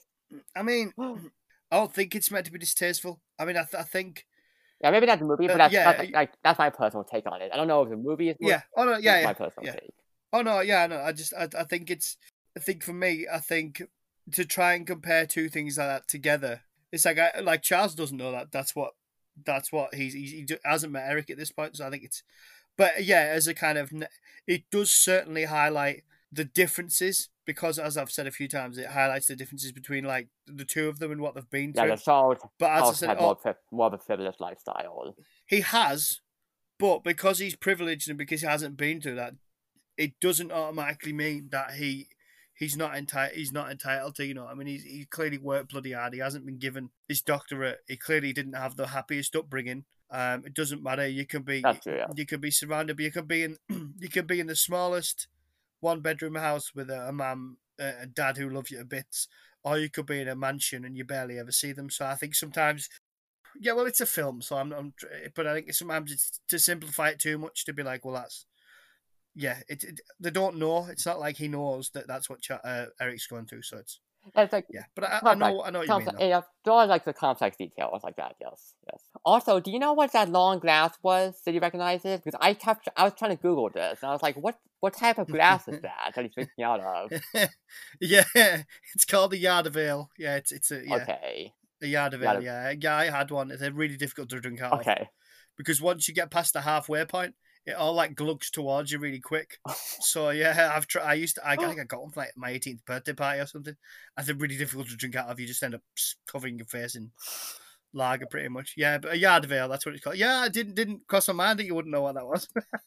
Not, I mean, you know, I mean, it did. I was trying to didn't have them at my. Yeah, uh, I was trying to Google it, and I could not find it for some reason. But okay, at least I know the name of it. Yeah, it's called. Well, to be fair, I wouldn't. Yeah, it's a yard of ale, but it it holds two and a half pints of uh, imperial pints of beer. To be fair, but uh, it's a yard long as well. So like you know, you, you step a yard. Okay. and then Charles runs into Moira, and then he launches into his whole mutation flirtation routine again. The co-ed, Annabelle Wallis, is right behind Moira, but then she kind of like goes away after seeing Charlotte flirt with with Moira, and talk about the groovy mutation, the auburn hair. I think he was talking about. The MCR1 gene. It took us from single-celled organisms to the dominant form. But why Moira cut them off and it's like, okay, you know, I get it. You're, you're trying to shine people, but let's get down to business here. And she's looking for a mutant to exist today, and, and then Charles reads her mind and sees Shaw and his minions through her. So now he's on board with her. Okay, by, by the way, okay, so have have you seen Looper? I'm curious. Oh yeah, yeah, yeah, okay. yeah, yeah, yeah, good film. Okay, because Charles, when he's doing his flirtation stuff with, with mutations here, it reminded me of that movie because of like the whole thing was like, oh, people telekinesis. So then there are men who will go up to women and be like, hey, isn't this fancy? And they'll lift coins up in the air and flick them around. And it's just like, I don't know, it just reminded me of that. Like, that kind of like, oh, that's, that flirtation would get so old after a while. Uh, well, I mean, I, I, mean, I think you'd, you'd, use it at the beginning, maybe, and then that that'd probably do. It's a foot in the door, if anything, I suppose. Not in a not in a not in a weird way, uh, but uh, yeah, I think it's it's one of those things. It's like Ch- Charles is not like you know sporty or well, how would you America? How, how, do you guys put it? He's not like a jock or, or, anything like that. He's so he's using what he's got, which is his yeah, mind. He got his mind, and I get the impression that he can kind of he can kind of scrape off a little. I, I get the impression he's not mind reading with them. He's not like looking deep in depth in them. He's just like gleaning off the surface in terms of like, oh, her favorite drinks a gin or whatever he does at the beginning with that coed. I don't know what a coed is to be fair, but is that a co- I don't know what I don't know what that means. What's a coed mean again? What kind of a drink? What kind of drink? No, you said a coed. What's a coed again? I don't know what that is. Oh, that's like a college student, right? Oh, right, right, okay. Yeah. So like another one, right? Okay, another one. The students, right? Okay. I, thought, I knew it meant something like that. But yeah, yeah so a female, a female, like when he's talking a female student at a co-educational institution. Yeah. Ah, what the hell that means? A confusing way of putting it, but yeah, I, I, um, yeah, yeah. I think um, you do what you can, I suppose. And he's, as you said, he's not hideous on the eyes either. So yeah, he's doing, yeah, he's, doing, think, he's doing what he can. He's got, he's got his, you know, his brain. He's using his brain, his charms. And I, I think they use it as well as as like a plot device to show that because it's worthwhile during those scenes when he's flirting with the women to look at Jennifer Lawrence uh, to look at Raven because she she clearly wants Charles to take more of an interest. Well, I mean, I would, I think from what they're showing, she wants Charles to take more of an interest in her that way, but it's just not happening. Which, to be fair, I appreciate because usually it's the other way around in films. Usually it's a man interested in a woman, and the woman's like, "Yeah, this isn't happening. You're friend zoned." But he's very, you know, to use modern terms. But in this film, Charles is very much uh, friend zoned yeah. her. So for whatever his reasons, we don't know. And then we cut to Shaw and company meeting Henry on this nice ship in Miami. And Henry comes on board with a grenade in hand. He's threatening to pull the pin if he doesn't get his money. But Shaw just takes the grenade, pulls the pin, absorbs the explosion, because now we know he's a mutant and he has the power to absorb energy, which keeps him young. And he uses the grenade's energy to kill off Henry. And this is a nice superpower. I like it. like absorbing energy, but also being able to reuse it for other purposes. Like it's a it's, it's a very interesting power the way that this movie uses his abilities. I like it. Yeah. I feel like it's a sort of power where it doesn't sound very fancy at first, like oh, absorbing energy. Like what can you do with that? But then you actually see it in person, and you're like, oh, so like if he like he can absorb the blast of bullets, you know, or, or, or bombs, he can, and then he can project the energy outwards. It's very yeah. interesting. And then we go to Langley, where Charles, Raven, and Moira are meeting with the CIA. But even after Charles and Raven reveal their mutant abilities, it really doesn't do much to get the CIA on their side. So then they manage to get to this offsite facility with a, a, character who's just known in the cast as a man in black suit, played by Oliver Platt, who apparently has always believed in the existence of mutants. And I'm just like, really? You couldn't have given Man in Black suit an official name? Just like even like I don't, I don't mind. I don't mind as much. I like Oliver Platt to be fair. Oh, I like him too. Three Musketeers, Bicentennial Man. He's been in all sorts. I, I do enjoy him. Yeah, I, I, like him. I think it's fair enough. Yeah, I like I like the actor too. and I feel like when I he gets splattered later on. I know. I I feel like I was. I remember when I saw this movie for the first time, and when he gets killed off later on, I was like, "Oh no, Oliver Platt! I wanted you to stick around longer." I just like him as an actor, so you know. I feel like 2012. Whenever I think of him, 2012. Oh, 2012 as well. Yeah, I knew I was missing something else. Yeah. What did you think? We were just going to get on board, hold hands, and sing "Kumbaya." I love that film. Honestly, like when people like put the boot into it, I'm like, it knows what it is. Just have fun with it. Have fun with it. I've it. got nostalgia. And he's really he's devious in that film as well. Matter of people he gets killed. Oh, It's like when like cheatable is just like uh he's just like uh that he's like uh he was an enemy of humanity. He's like he's like uh, the creator of the Louvre was an enemy of humanity. When he called a press conference, he was. Oh, I love. Uh, yeah, he's great. Anyway, don't want to sidetrack us, but I love oh that film. yeah. yeah, Oliver Platt, you know, the first thing I think of when I think of him is 2012. I have lots of nostalgia for that movie, so I'm glad to hear you got love for it too. Oh, massively, yeah. So, yeah, okay, so we meet him, we go to the offsite facility. This is also when we learn Charles is capable of not just reading minds, but also communicating with them and controlling them. He can freeze people if he really wants to. And it's, it's, uh, it's a little, a little comedic moment when he pulls that control, that mind control ability on, on Oliver Platt to convince him to go along with them. Yeah. It's very funny. It's very, also like very subtle. Like, it, it's like a very like, oh, like humor is passed by quickly. It's not like in your face. Not like some of the other brands of humor. You Yeah. know, like the MCU, Yeah, MCU very quippy humor. You mm. know, it's like it's subtle, Yeah. subtle. Yeah. Yeah, no, it is, and it, it comes out of the situation I think it's not what we now think of as like modern Marvel humor. It's just, well, is it really humor? You be the judge. I don't think it Yeah. is. And then Erik tries to attack Shaw. He gets onto his boat, trying to kill him. Then we have this whole action scene where Shaw and company escape to a boat with a submarine that Erik tries to trap. But then Charles and then the other, like, you know, CIA people, they come in, and Charles has to go to Erik and be like, stop Erik, or else you'll drown. And so he has to stop there. Like, Erik was gonna die, like, he was gonna drown very, very soon if he didn't stop. yeah. But okay, but here's the thing. Did you catch on to this? Was like, wait, how did Shaw and company get here so quickly? Did I? Did you catch on to that, or like, I don't know. I felt like they got there too quickly. Charles and whatever uh, CIA people. I felt like we, like we skipped a scene, maybe. I don't know. That's the CIA, isn't it? I suppose they're probably chopping them in or something. I don't know. Didn't cross my mind to be fair, Okay. and it usually does stuff like that. Usually does. It probably thanks Arthur. Next time I watch the film, it'll probably bug me. Be like, what? That makes sense. Occasionally, I can look past the little details. Not very often. Depends if the film's good. The film's good, I'll, I'll, I'll, you know, I'll let it offset certain things like that.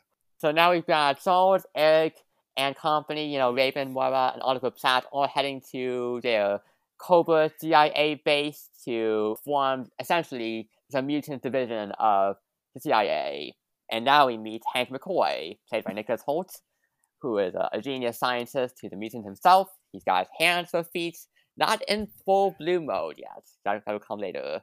And by the way, his full makeup took four hours to apply. It was a fake teeth, furry muscle suit, mask, contact lenses, full makeup, four hours. So Yeah, his face when he becomes Beast, his face it doesn't look right.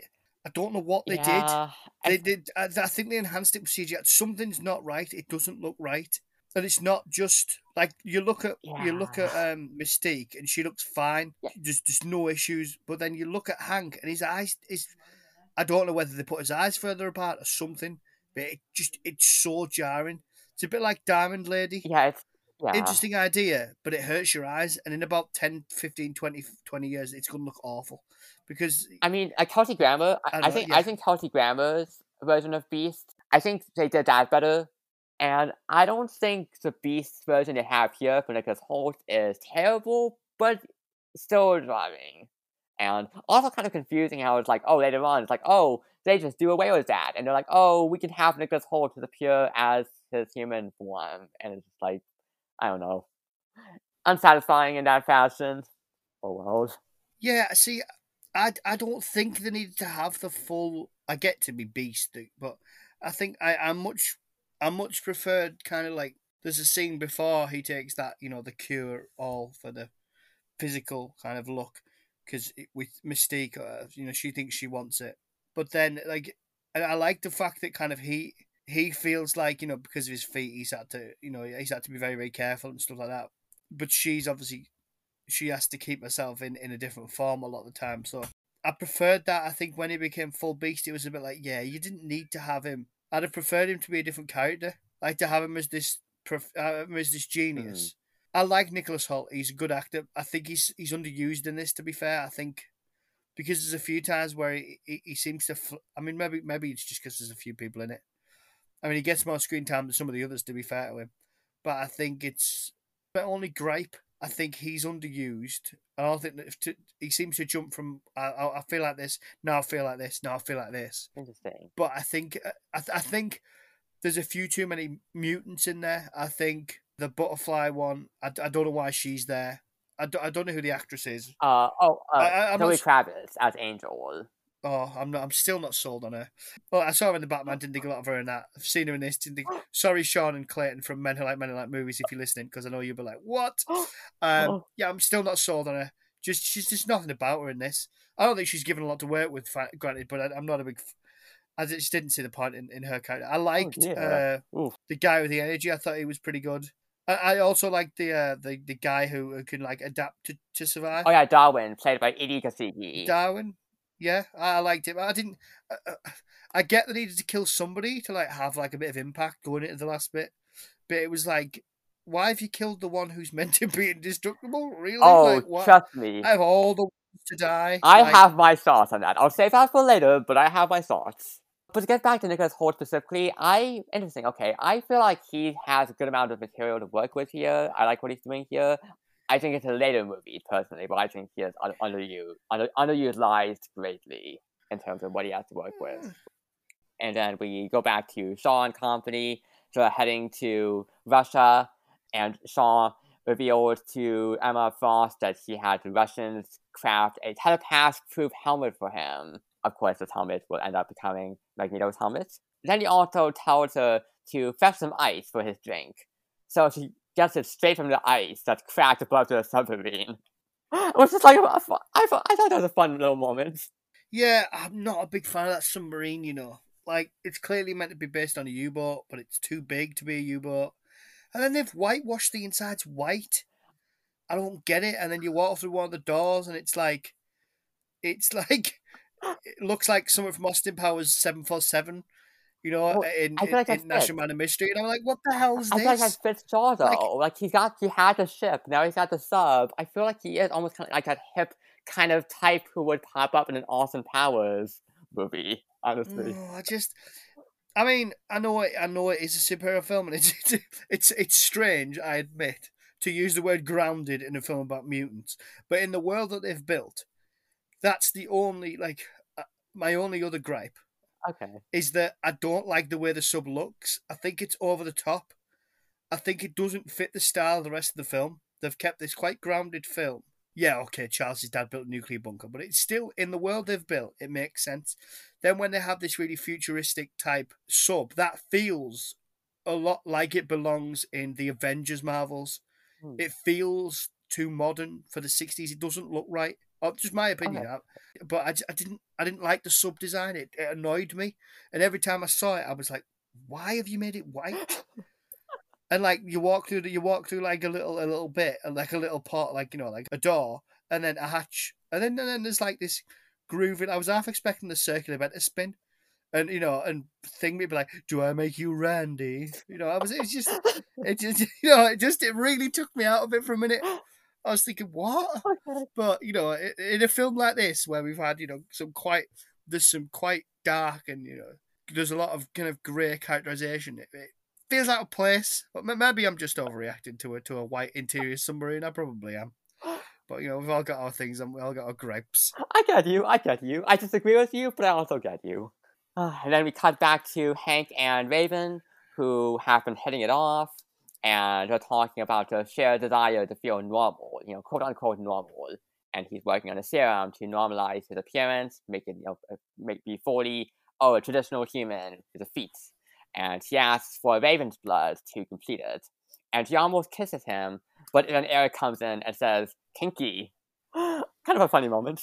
Yeah, I think Charles takes his, his eye off the ball with regards to Raven in this film. Like he's clearly grown up with her, and then in this film, it just seems like he annoys her, or he's just like, I expected more from you. Or what? And you're like, hang on, but give, like, give her a chat. Like, like, give her a chance. Like, there's, there's no scene in there where he like empathizes with her. He just brushes her off all the time, and it's like, Yeah. this yeah. isn't gonna go. This isn't gonna go the way you want it, Charles. Like, Yeah. I think because he's very, very clever. I think he and yeah, he can read minds, but he's promised not to read hers. I think when you think about it, he's he's his whole life he reads people's minds and he uses it to his advantage. Whether it's a cheeky little scientific flirt or whether it's to try and help him with Charles, uh, with with Erik or whatever. But then on the other hand, you know, he's used that all his life. So then he's promised with her not to read her mind, and I think because he's never had to work out people how people are feeling from their outward appearance, because apparently there's only her he doesn't mind read with. He doesn't know how to read. He doesn't know how to figure out how she's feeling because he's just looking at the exterior because he's promised he wouldn't read a mind until the end where I promised you a great many things my dear where he's like yeah you know he knows he's screwed up. But that that I didn't like that. I know she goes and works with Magneto but I wasn't completely sold on the fact that she just goes with him. And I'm like I know that's going to happen but again it's like if you spent a little less time on some of the other characters and a bit more on their relationship again I'm not trying to nitpick at it because it's a good film but I think there's too many characters in there I mean, we're not talking like Spider-Man Three territory, Definitely. but yeah, Yeah. I think uh, my guess would be they plan to do sequels to this that kept it as a reboot, but because obviously the next film, the Days of Future Past, they make it a prequel to X Men rather than yeah. anyway, rather than like a reboot. So it, it, that kind of muddies the waters a bit. So uh, maybe they were going to expand on all this, and they probably would have done. I think because there's certainly you know different things you want them to say. But anyway, yeah, there you go. And Erik also says to Raven, if I looked like you, I wouldn't change a thing. One of the moments in this movie where it shows that Erik and Raven are vibing more on the same wavelength in regards to how they view their own mutant self. And Erik is encouraging Raven. Oh, is it? Er- Erik is encouraging Raven to embrace herself, not be ashamed of who she is as a mutant. Yeah, I think for me it's because he, he's open about that, but then he's the same as Charles. Really, he doesn't have to show who he is. But I do get like Charles clearly does love her in, in like family, if nothing else, and I think he probably he doesn't realize that like she needs she needs that like he he needs to say it, but you know you get the impression Charles is not as in, in touch with his his emotions as uh, Erik is to be fair, so he probably knows she needs to feel that. He understands what she's gone through a, a bit more, but having to hide rather than you know Charles is very very logic about it, and you can be as logical as you want, but sometimes emotions aren't particularly logical. So I think, and again, he doesn't he just doesn't listen to it. Doesn't give it. He's he's a bit, you know, he's too busy. He, he he's too busy getting to know Erik and uh, training the others. I think he drops the ball there massively with it, to be honest. And then Erik is almost about to leave. Like he grabs Charles' file and is about to leave, but then Charles talks to him and offers to help him with his pain, help him out, and Erik decides to stay. And which I appreciate that. Charles like, you know, trying to reach out to him, really trying to befriend him there. Yeah, he's never going to leave though, was he? Let's be honest. And then we introduce Cerebro, which of course the classic Cerebro, and uh, it's a transmitter of Hank's design that can be used to amplify brainwaves and locate mutants. And after some debate, it's decided that only mutants can use it, nobody from the CIA. And there's a moment where Hank is like, "Hey Charles, can you shave your head?" But Charles is like, "Don't touch my hair." And of Yeah. course, that's a precursor, you know, or, or like you know, Easter egg. You know, he'll have a, a bald head later on. Yeah, yeah. Well, there you go. yeah. Well, apparently he shaved his head, didn't he? James McAvoy actually shaved his head for this film before the producers were like, "No, no, we want you to have hair." Oh, So then he, so he actually wears hair extensions in this film because his hair was still growing back, oh, which I think's, which think's brilliant. So yeah, he shaved his head because he thought he got the part. He shaved his head, and then the producers were like, "No, no, no, no, no, we want you to have hair." oh no! So he loses his hair. So then he had to wear hair extensions because his hair was still growing back in because his hair's quite long. You know, you'd look Oh, at a fair few months there. So yeah, Okay. that- that's a good bit of trivia. I know. Yeah, good in it. Oh damn! I would be like, oh no! But I shaved my head. What a waste. also, I I love James McAvoy's hair. By the way, it's very it's like a, like very luscious hair. I like it. But I didn't catch on. To, It's because it's not his. Not his. Probably some poor woman somewhere. I didn't. oh, I didn't notice. I didn't never caught on to any hair extensions. Okay, that's very interesting. Yep. Wow. I guess I guess the movie did a good job at hiding that from my eyes. Yeah. Yeah. Uh, I mean, even outside of this movie, though, like even outside of this movie, I still love his hair. maybe that's what X stands for. Maybe it's not Xavier. Maybe it's extensions. Maybe that's what the X is for. You never know, do you? Because oh, that bit where she's like, "They're not G-men, they're X-men." I'm like, "Oh no." Take that line out. That makes me want to be oh, sick. Oh, yeah. That line is not that good. Was cringy. That is not good. I was like, oh no, you didn't need to say that. You didn't need to say that. but no, the movie has to throw it, it always reminds me in your face. Yeah. Has to throw it in your face. It reminds me of that scene from like like Family Guy where he's like, they said it. They said the title of the movie in the movie, and it's like, oh god, yeah. oh. So then they test out Cerebro, and we see a young Storm and a young Cyclops among these mutants here, among the crowds, as they're using Cerebro. Now Charles and Erik start tracking down other mutants, so now we get introduced to them. There's Angel, played by Zoe Kravitz, who works in a strip club, and again, I still feel like it's kind of like sexual objectification still, like, you know, like no no shade strippers, no I support sex work. It's just that in the specific context of this movie, I feel like it's doing this to again like elicit the attention of the boys in the crowd. Ooh, a woman in a bra and underwear. And Angel has dragonfly wings that are tattooed on her body, and she can also spit acidic saliva. Yeah, wasn't a fan. Wasn't a fan. and then we have Darwin coming in, Armando Muniz, played by Edi Gathegi, and then Alex Summers or Havoc, played by Lucas Till, and he like brought out of prison. And he also, this is where Corey Johnson has a tiny role in it as the warden, the prison warden. And whenever I see Corey Johnson, I always think of him from The Mummy. Not not the Tom Cruise one, like there's the Brendan Fraser one. Oh yeah, yeah, he does, doesn't he? Yeah, one of, yeah. One of the yeah. guys gets killed off by Imhotep. Yeah. he's the guy who's like he's the guy um oh he's in Doctor Who as well, isn't he? He oh. plays um Henry Van Statten in Dalek. I'm oh, sure that's okay, nice, that's yeah. nice. That's nice. Oh, he's been in all sorts, yeah. Yeah, he's the guy who gets pulled off the back of the car. He's like, O'Connell, O'Connell. They get, and he's the guy who stands there going, Yep, yep, yep. till he runs out of bullets. Anyway, that's that's the guy. Yeah, no, yeah, it was it was good. But a bit of trivia about the guy who plays Havoc. So he originally auditioned for Havoc and Beast. And when they told him, like, oh, by the way, you're, you're auditioning for Havoc and Beast, he was like, yeah, even as much as I want to be in a superhero film, if you give me Beast, I'm not doing it because I do not want to spend that much time in makeup. Yeah, I heard about that. So, which I just thought was like, yeah. I heard about that, and I can understand that. Like the makeup, ooh, it is a laborious procedure, and I, you know, hats off to all the actors who do that. You get paid enough. I know, I know. I'd, I'd, I'd want that. You give, give me that money, stick as much yak hair on me as you blue yak hair on me as you want. Give me the millions these get. Good, dear me. I mean, yeah. Anyway. And then we also have Sean Cassidy or Banshee, played by Caleb Landry Jones, and he can emit ultrasonic blasts from his mouth. Where they push him out the window, Oh. he's just like, "Don't forget to scream." He's like, "Ah!" Like, yeah. Okay, in that scene, why didn't they at least put some metal on him? So it's like, hey, if you fall, Magneto can just pull you up. Rather than just let you fall multiple stories to the ground. Like, it was like, what, three Well- floors, three stories, but still. Something like that. and then Logan pops up, Wolverine, played by Hugh Jackman. And this doesn't annoy me for some reason. I don't know why. It's like I feel like this should annoy me, but it doesn't. I feel like it's natural for them. Like, hey, if Charles and Erik are gonna look for mutants, I feel like it'd be natural for them to track down Wolverine.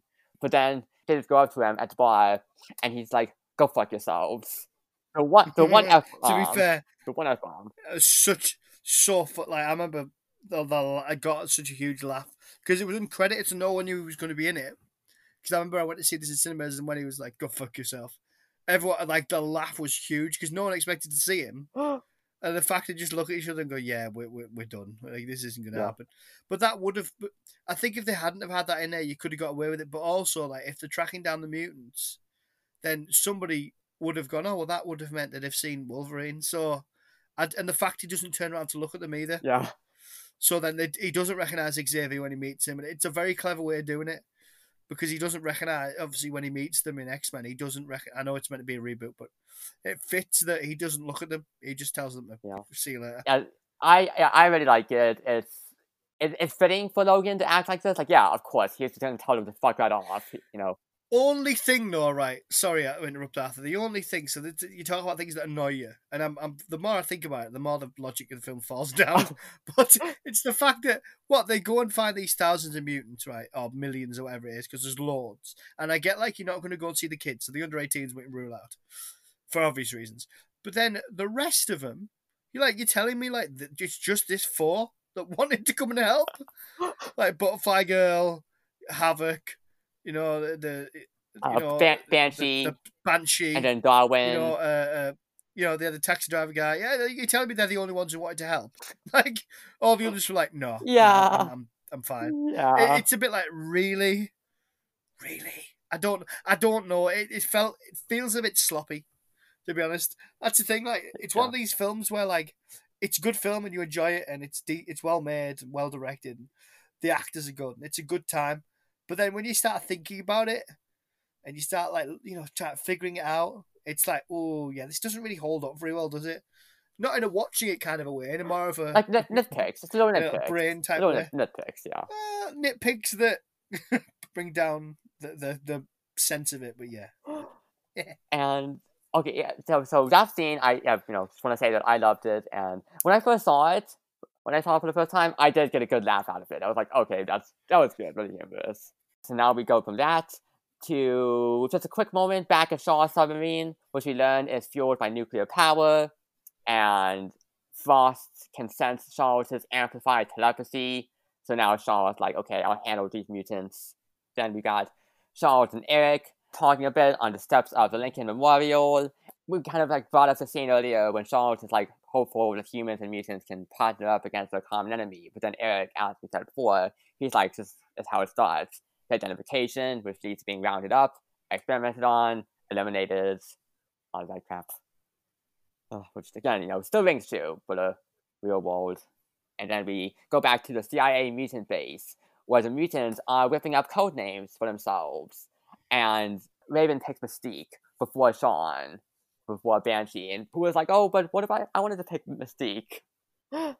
and uh, showing off their powers, and Havoc, and then also this is where we get to see Havoc's powers, projecting these these plasma, these red plasma discs, and like one of them slices right through a statue. Well, he's essentially Cyclops, but it comes out of his body rather than his eyes. And it's like a, a huge disc. For... Not, not, not, it's not a beam, it's like a huge disc. Well, it becomes a beam later on, but it looks that similar later, to later, yeah. Cyclops' powers that I was half expecting him to give him, you know, the old Geordi La Forge visor and be like, there you go, this is for you oh, yes, yes. At uh, CIA, they know Shaw is meeting with the Moscow defense chief, and now the mutants have the clearance to go on their mission. And then Moira, Charles, and Erik, they find the kids are horsing around, and Raven says Charles should be Professor X, and Erik should be Magneto. Now it's like, oh, now we, we have their aliases whipped up now. Yeah, that felt a bit unnecessary. Like I don't, I don't need like I don't need you all to like have a wild party and be like, oh my god, Charles, let's call you Professor X, you know, because you're Professor Xavier, and we take off the Avia and make you X. It's like, oh god, it's like you're imaginative, aren't you? And like Magneto, like I felt like Magneto felt like something he would have named himself. Like, like? Yeah. And the whole like, oh, the Russians made this anti. Why did the Russians do that for you? Any particular reason? Did they not have their own telepaths? No? All right, fine. Makes no sense, but let's go with it. Yeah, I get that. I get that. But personally, I was I was vibing with it.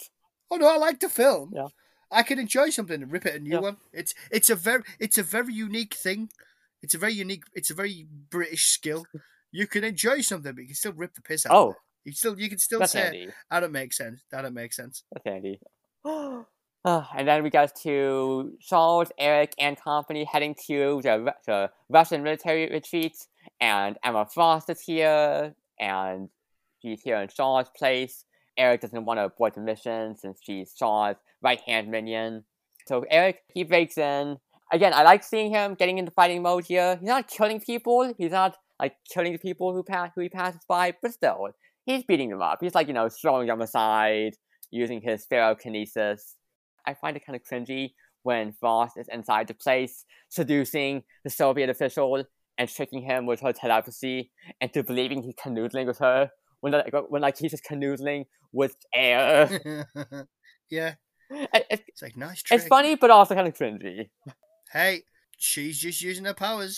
She she needs to get what she wants. I, I will admit, yeah, I'll admit. I, and like I said before, I feel like Frost is actually that kind of that kind of character. Like even in the comics, I think she is that kind of character who does, like I said before, use her sexuality, like her her feminine wiles, you could call them, to her advantage. It's more natural for her to do that. So Well, they've they've done stu- they've done studies on it, haven't they? The, the way people they know whether it's on TV programs or stuff like that, social experiments, they, they've done it. Yeah. If you're a man or a woman, the way people react to you is different oh yeah, depending on the situation. So, and if you're a spy or espionage, you're going you're going to do that. Reminds me of um. Oh, Vanessa Redgrave when she's in the Mission Impossible films. Can't remember what Mm. character she plays an assassin. Like she's great in Yeah. that. You know, it, it, it it's like people, you know, femme fatales. It's a whole genre, isn't oh it? yeah, So a whole, trope. Yes, a whole stereotype. And well, it comes from real exa- it comes from real examples as well. oh yeah, definitely. So And Erik, when he comes in, he almost strangles Frost to death. And like she's in diamond mode, so like we see these cracks in her diamond's neck, but he stops. Again, the CGI not great, you know, as we said before, for the diamond form. yeah, it's it's one of those things where like it's so obviously CGI, like, and it's not that good either. Yeah. And it's oh. like this is not going to hit, and it hurts your eyes because you can't see her expressions properly. Yeah, that okay, that Like, too. I that too, preferred yeah, it- Yeah. Yeah, I preferred it more when she, you know, when she's behind the the glass and they're talking and they're like, "Well, what does she want?" or what something like that, and she she like uses her finger to. Obviously, diamond's the strongest substance in the world, so she uses it to like up, to, Cut the opening you know, out do of the the- glass. you know, that- cut that the was good. open. Yeah, I thought That that, was good. good. But they need to do more of that because I want to see more of her expression. And I also thought that we're going to have something happen with Magneto and her because I got the impression he got the he- he got the helmet, so she couldn't read his mind, and I thought he was going to kill her or do the dirty on her or something like that, uh, betrayer or something. So, but that kind of doesn't really come to anything, and because it does feel like the helmet's just kind of put in there because it's Magneto's, and it's like, well, we need to get it in. So, Yeah. like they didn't feel any reason for him to have it because they don't seem to know there's other empaths. She she figures out later on because she obviously feels charged like his range is extended. I didn't like the fact that Cerebro. I I'm sure they said something in X Men about Charles having built Cerebro. I, I, I didn't like the fact that this you know this boy wonders made it. Yeah. I said really, like 1960s technology. You've made this little thing that looks like a big golf ball in the garden. Really? I know you work for the CIA, but like, why has the CIA built this machine when you don't even know empaths exist? It's a bit Yeah. tenuous. Yeah, Anyway, yeah. yeah. Anyway, Uh, yeah. there, yeah. yeah, they don't know if like quite know. Well, well, they had suspicions about telepaths, didn't they? But yeah, they hadn't found any but yeah, telepaths. Yeah. yeah. Oh well. And Charles reads Frost's mind and finds out Charles' plan to instigate World War III. And the whole plan is that, oh, mutants will survive because they're children of the atom. So even after all the nukes are launched, they'll survive all the nuclear radiation. Which is like, okay, I wasn't. I don't quite know how that makes sense, but okay, fine, I'll suspend my disbelief. Whatever. Yeah, because even if the mutants survive, like this is something that I never get about like about these kind of whatever the film is, and somebody wants to create nuclear war. You think, yeah, but it's not like everybody gets wiped out and then the, the countryside's all green and lovely. Like these mutants are going to be living in a nuclear wasteland. Yeah, Like, I mean, I suppose. What your radioactive radioactivity it can it could create you it could get you to mutate even more. It could stop your mutation. You you don't know. It's a stupid. It doesn't make any sense. Maybe they're going forth with like it doesn't make any sense. Maybe they have a plan like, oh, we have some mutants who'll be able to fix all of this, like to suck out the radiation, to re- to reconstruct the whole planet. Which I guess maybe is plausible, but still risky. I wouldn't want to be that. I wouldn't want to be the radiation sucking mutant there. Jeez, what a job that is. Got a little job for you, mate. What what is it? Oh, why don't you just can you just clear a couple of fields of radiation? Yeah, yeah. Wh- Where to? Well, we need you to do America. We need you to do Europe, Russia, bit of South America. Are you all right with that? I mean, you'd be joking, aren't you? How long's that going to take me? You know. Oh, Oh. anyway. Then we can. I love nitpicking. Oh, me too. Then we cut back to the CIA mutant base, where a couple of CIA agents are making fun of the mutant use, and oh, so quickly the base gets attacked, and we hear booms and whooshes, and it turns out Azazel is quickly teleporting all the agents, including Oliver Platt, up into the sky and then just dropping them to their deaths. And he's also using his blade and his tail in combat. And Shaw comes in with his helmet, absorbing energy from all the bullets and the rockets. And Riptide is here with the cyclones, destroying the Cerebro station. I really like the action in the scene. I felt like, especially like, especially with like Azazel, I feel like there's something so like it's very simple. Like oh, just teleporting up in the sky and dropping the agents. It's very simple, but still effective. And it's just like, holy crap. And like, even the way the scene is shot from like, it's showing this from the mutants, from like the kid's perspective. Yeah. And it's like, it's really setting you into the terror of the feeling of just like, holy crap, everyone around us is just getting killed off so fast. Yeah. The, yeah, they come across, yeah, yeah. Oh, I feel, I feel, why, I did not, did not like it as much. Uh, do you have a, a, a gripe? No, no, I, I like the bit where it, like Rain's secure, uh, Reign's agents. That's that's quite bold. I okay. thought that was like, oh, okay, really going for it again because you know they splat on the ground and everything, so you don't see them but you hear them. Oh yeah. And again, it's like this is dark for twelve A. This. And the fact it's a Marvel, you're like, oh, okay, yeah. you don't usually do this Marvel, but I'm enjoying it. Yeah, yeah. But yeah, again, the kind of the the others come, you know, the, the, the mutants come across as a bit weak like the one guy who dies is the one who can adapt to survive anything, and he's the one who dies. We'll get to that. Like what? we'll get to that. Like we, well, we're we're at that. Well, we're almost at that bit. Well, and then you get the the the butterfly girl. She she's like, oh, I want to go. Like, yeah, okay. Uh... Like she just what? There's no reason for her to go. Like her character, yeah. it's bland, bland, bland. Her character, nothing there to work with.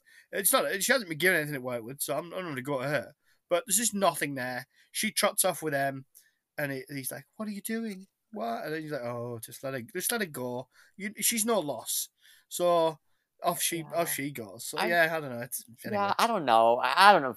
That doesn't make too much sense to me either about Angel going. I'm frustrated over that. It's like, yeah, character not much work with there.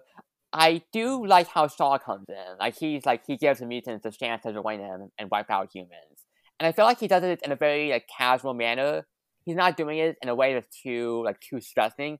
He's just like, hey, you know, if you want to join me, come join me. I mean, aside from the one part where he's like, oh, if you're not with us, then by definition you're against us. I feel like aside from that moment, like like that's more like a more stressing moment. But aside from that, like he's more casual about it, you know, which I like it. Again, it fits with his suave air that Kevin Bacon brings in. Yeah, so Angel is about to go off. But then Darwin is like, oh, pretending to join them, but then tries to protect Angel while Alex comes in to shoot the plasma disc. But Shaw then grabs that, which is like also like, okay, I guess they don't know. Okay, so they don't know that he can absorb the energy. So I guess they they should have known he that they shouldn't have, you know, that Alex shouldn't have shot the plasma disc, but like didn't know. But still, like so, Shaw takes hold of it and then just sends it right down Darwin's mouth, and his body doesn't when he dies. Like his body is like trying to contain the energy, but he ends up dying. So now we're at this point. You know, as you were saying before, it's like I don't really care for this. Like I feel like this is such a huge mistake for the movie to do because Darwin is like such a versatile character. Like he can adapt to any environment he's in. Like he he he he showed it off earlier, putting his head into into into a little aquarium, little water tank, and it's like, oh, he, he grows gills. Tank, yeah. He grows gills. Well, there's a guy hitting him with a baseball bat, and he's like brick. Yeah. And I was like, okay, this, yeah. They, they killed the most interesting character. It's like it's like who the hell made this decision? And even in the comics, like, who who signed off on and this? Even in the comics, he's very versatile. Like he can he's got that he can make hardened he can create hardened skin for himself. If you put him in pitch black darkness, he would gain night vision. He can survive fire. He can survive being put in outer space. And also in the comics, yeah, he survives. He survives Hela's death touch in the comics. When he uh, makes contact with her death touch, it turns him into a death deity, a death god. Yeah. It's just like well, maybe maybe they were gonna have him come back as I don't know, but but oh, the. The thing for me is like I like I oh, don't oh, really like, I don't really care. I don't really care about these kids. I don't care. Like I like Nicholas Hoult, but I don't care. I don't care what happens to them. I care about Mystique, and because because for me, like this is this is sometimes the issue when you've got um when you've got actors as good as Fassbender and McAvoy when you have other people, it's like I don't really care about you. It lot. can like, overshadow them. Overshadow to pad out the oh well, no, they're just too good for them. no offense to them, it's not their fault, but they're just they're, that much time's given over to Erik and and yeah. Charles that you've no interest in the others. They're, they're just there to pad out the runtime a bit, you know, the, the training montage. But then then they get attacked and they don't do anything. And it's like they just they just come across as like vastly overpowered kids, and it's like right, okay. And it's a bit like I don't I don't really care what happens to you. You kind of can we get back to where's Erik? Where's where's Charles? So I suppose it's, it's I, don't, I don't know. I, for me, I'm a bit like yeah, all right. And then they kill the most interesting character. I'm like, what are you doing? Like, justice, justice why? for Darwin. Like, well, yeah, it was just it's just like why why have you? Because like you said, he's the most interesting one. Like one's got rays a bit rays, one's got you know the Beast's got feet at this point. You know she's got wings. The other guy screeches, but he doesn't fly at this point. He just screeches uh, and smashes windows. It's like oh big hook. You know, like, yeah. it's, it's like all right. The others, he's like the least interesting ones because there's a few of the characters that do feel like, like I said earlier, like, oh well, he's kind of like Cyclops, but he's not Cyclops. He's kind of like Nightcrawler, but he's not Nightcrawler. They do feel like slightly less impressive versions of, of better characters we've seen before, and that's not. I'm not trying to be harsh. I'm just saying that's. Yeah. I mean, it's not that again, like Darwin, he also has the ability to turn into pure energy if he really needs to, like in the comic. So it's like, if the plasma, if Shaw's energy was really too much for him, he could have just turned into pure energy and he'd still be alive, like in energy form. Why didn't he just create a hole in his throat and have it come out of his? Just have it come out the front. Adapt. Oh, just have it adapt somehow. I, you know, it's funny. He, he, well, he, he starts adapting, and then all of a sudden he just yeah. he becomes metal, and you think, right, well, that stop it, and then he just turns it to dust. Because uh, you, you can see where they got the, the dusting effect from the Avengers because they use it in this loads. Loads of people like oh. like uh, loads of people just fritter away. and like another another person who's dead, like loads of people just turn to dust. And it's like why why why there's a scene where someone just turns to dust. I'm like, oh sorry, no, no. Sorry, no, I'm thinking about I've, I've watched Doctor Who Flux. Sorry, I'm oh, mixing up. Oh no. God, it's that bad. I've I've amalgamated scenes into this. Jesus. Yeah, but there there are a couple of dust like that bit. Sorry, that bit yeah. with Darwin is a bit is a bit Avengers dusty. Yeah, okay. definitely. I didn't, I didn't make that, I didn't make that connection, but now I can see it. And also, by the way, Edi Gathegi, who played Darwin, he also was in the Twilight movies. I don't know if you know knew that, but he plays one of the vampires, Laurence, one of the oh. villainous vampires. Is he in the first one? He's in the 1st one. I think I've the first one and the second yeah, yeah. one. I've only seen the first okay. one. Clayton, Clayton made me watch it. Clayton and Shaw made me watch it. Very nice for for their podcast. Nice, so yes, yes. good episode, but oh god, you know when you're just like, oh, why did you make me watch this? Yeah, but oh well, oh well. That's, that's so that's Darwin's death for you. A terrible mistake, and now we cut to Moscow with our Soviet military official familiar meets with Shaw and yeah, General uh, Army Volkov and Shaw orders him to place missiles in Cuba, which he isn't up for. But when Azazel, Angel, and Riptide suddenly appear, the general is just like, oh, actually, I'm so much more inclined to follow your orders now, Shaw. And then we go back to the mutants, to Shaw's, meeting up with them, and they're upset over the loss of Darwin. And Shaw's like, I want to send you all back home. But Erik is like, no, we need these mutants. So Shaw's now is like, oh, you know, you know what? I have a place for you to take refuge. And which, of course, we'll you know we'll we'll cut to that later. We'll see that's the his Westchester mansion, which you know will end up be, you know becoming the academy. You know, the good old you know Xavier Institute. Yeah, yeah. Again, the kids built this. Beast's built this. He's built the X Men plane, and I'm like, really? Like Xavier's had that since the '60s because that strikes me as very 2000 yeah, yeah. You know, I'm like, really, like, really, and I'm not. To be fair, I know, I know, you know, they're pushing to space. I've seen first, I've seen First Man with Ryan uh, Ryan Gosling. I know, I know, I know. Ooh, I still need to see that. Neil Armstrong. I need to see that. Oh, if you not, oh, great film. And watch the behind the scenes for it as well. Like if you get the DVD or the Blu-ray or whatever, watch the behind the scenes because the way they made it's Ooh. amazing. Won't spoil it for you.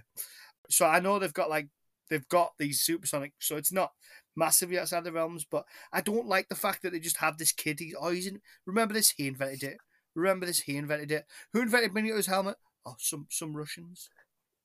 Really? Is that it? Yeah, some Russians. Why? uh, there were Russians. Yeah, I know the Russians. Why did they make it? I don't, I don't know. They just we wanted to make it. Just crafting, inventing. Just you know, just just you know, they're, they're good. They're good. Ironsmiths or whatever the hell it's made out. Of, I don't know.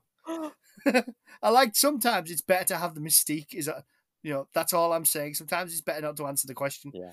Because I like like that helmet and the fact that like he can't read Erik's mind, especially in the you know the first X Men where where Xavier, uh, sorry, Charles, yeah, Xavier finally tries to read Erik's mind, and he's like, "What are you doing in there, Charles?" Like I love all that. Yeah. Uh, and now the CIA is holding Frost captive.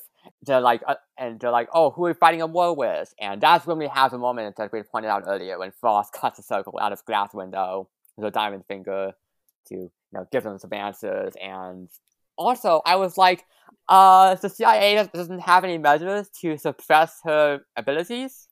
Okay, fine, whatever. I'll believe that. this is the same CIA that run that mutant base that just got overrun by you know Hurricane Guy and Butterfly Girl, so they're not they're not that top notch. True, really. true. And the Russians are now sending the missiles to Cuba, and the U.S. is planning to intercept it. And if Russia delivers the missiles, the U.S. will take it as an act of war. And now we're heading toward the Cuban Missile Crisis, which I appreciate. I like how this really does set us within this historical period. I feel like it makes it it makes it feel palpable. Yeah, I mean, people were just expecting you know the the mushroom to go up really, so or the, the balloon to go up. So I think I think it was yeah. one of those moments yeah. where it could have gone either way, and they do use it well in this film. I, I do appreciate it.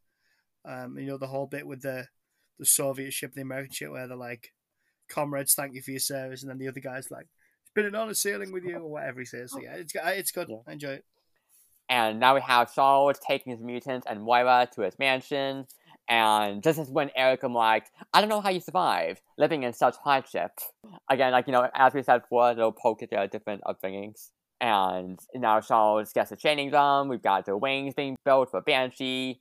This little, like, focusing device that's built for Alex to be put on his chest to focus the plasma energy into the beams. And Hank comments on the beauty of Raven's DNA. Which I kind of feel like that reminded me of Charles using his mutation flirtation tactic. Except I feel like Hank like Hank wasn't doing it like to be flirtatious specifically. I think he was just genuinely being like, "Oh, your DNA really is beautiful." Like I think he's looking at it through a, a scientist perspective. I mean, they almost kiss and then they just forget about it. It's like because like you kind of get the building towards something. Well, they didn't. They didn't forget about. Pl- I don't think they forgot about it about it at all. Though I think that they were purposely doing that to build up tension between them. It's definitely a love triangle between her, Hank, and Erik. Do you think so? I, mm, I don't know. Interesting. I think so. I, I, I, I don't know. I'll have to watch the X Men films, but I, I never got the impression that there was anything like there was anything like that between exit uh, between uh, Magneto and her. To be honest, I and, I'm not. I'm not sure about the other movies because I, I don't think she. I don't think he's romantic. I don't think he's got romantic feelings for her. To be honest, I think he, I think he sees her as a means to an end, and he agrees with her, and he's like, "You're never going to be free." Yeah. So yeah. And, and, again, he's he's more emotionally in touch, uh, probably a bit too much, but he's more emotional than Charles is. Charles is, you know, more introverted, as you probably would be. So yeah, I think yeah. Anyway. And then Charles is testing Erik, and, and Charles is like, I believe that true focus lies somewhere between rage and serenity. And Charles reads his mind, sees a young Erik with his mom and a menorah, and he's like, you know, you know, tapping into his childhood and trying to really trying to find the light within Erik and helping him to realize that he, he can focus on that rather than focusing on all the darkness, the hatred, the anger inside of him. And when Erik does that, when he focuses on that light from his past, he is able to finally summon up enough strength to turn the satellite and which I like that moment. Again, another little bonding moment between Charles and Erik. Even though you know how the relationship will unfold at the end of the movie, it's like you know they're trying to get on the same playing field, the same plane, and you're, you again you're still rooting for Erik to overcome his darkness, his his thirst for vengeance. And yeah. then JFK makes his famous announcement about the Cuban Missile Crisis. Uh oh, upping the stakes. And then we have Hank bringing Raven to serums that can change their physical appearance, do away with it so they can blend in with humans. But Raven, as it turns out, is not up for this. And she, she had like a brief, mo- another brief moment talking with Erik earlier, and she was encouraging her again to embrace her mutant form. But Hank still wants the serum. and he's like, you know, my feet and your blue state, your blue form will never be seen as beautiful, even if human society ends up accepting mutants. Then we have Charles and Erik playing chess when Erik announces he wants to kill Shaw and he believes mutants are the next stage of human evolution. He believes humans will attack mutants, but Charles is really pushing him not to kill Shaw. Yeah, because Charles is very much like there's no there's no going back. And I'm like, Charles, he's killed like he's killed quite a few people up to now. Like I don't think there's any turning back for him. so it's a little bit, you know, like uh, yeah, he's killed plenty of you know plenty of Nazis up to this point. So why is this one guy? What you know? I feel like that is a uh, trope. That is a trope where it's like, hey, if you kill this one person, it's gonna change your life, even if you killed if you've killed plenty of other people in the past already. It's a trope. Yeah. Yeah, Charles isn't very clever in this one. and then Hank injects himself with a serum, which briefly turns his his feet into regular old human feet. But then, oh no, it just it transforms them into his very blue form that we all know and love from the comics because it's like it, it enhances DNA. It didn't like it didn't restrict it. It just enhanced it.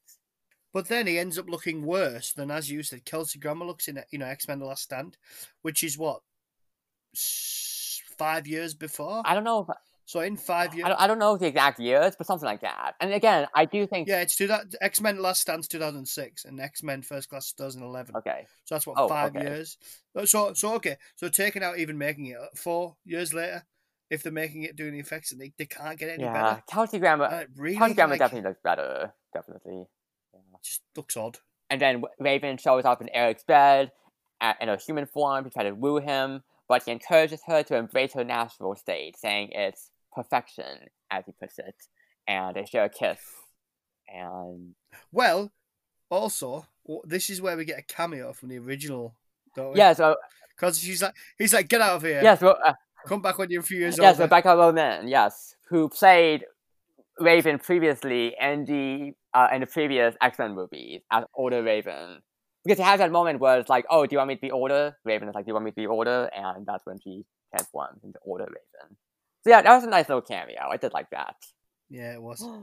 Then we have a callback to Charles and Raven's first meeting when like when Charles's in the kitchen and Raven pops in at her nude blue state and like, call back to the prologue and Charlotte is very dismayed by this. and it was just kind of like humorous. It's like, oh, to see how put off he was by that and she accuses him of wanting to blend in with humanity rather than sticking with Raven and to have mutant kind. Again, like you know, as I was saying before, they pointed out like they pointed out his his desires. Yeah. And next day, the mutants suit up. They realize Hank is now in his beast form, and they take off into a Blackbird jet that Hank designs. Alex, is, oh, Alex is hesitant. He was the one who was hesitant about the yellow and dark blue G Force suits they wear. And I don't know. I like the suits. It's like you know you're getting close to the comic book design.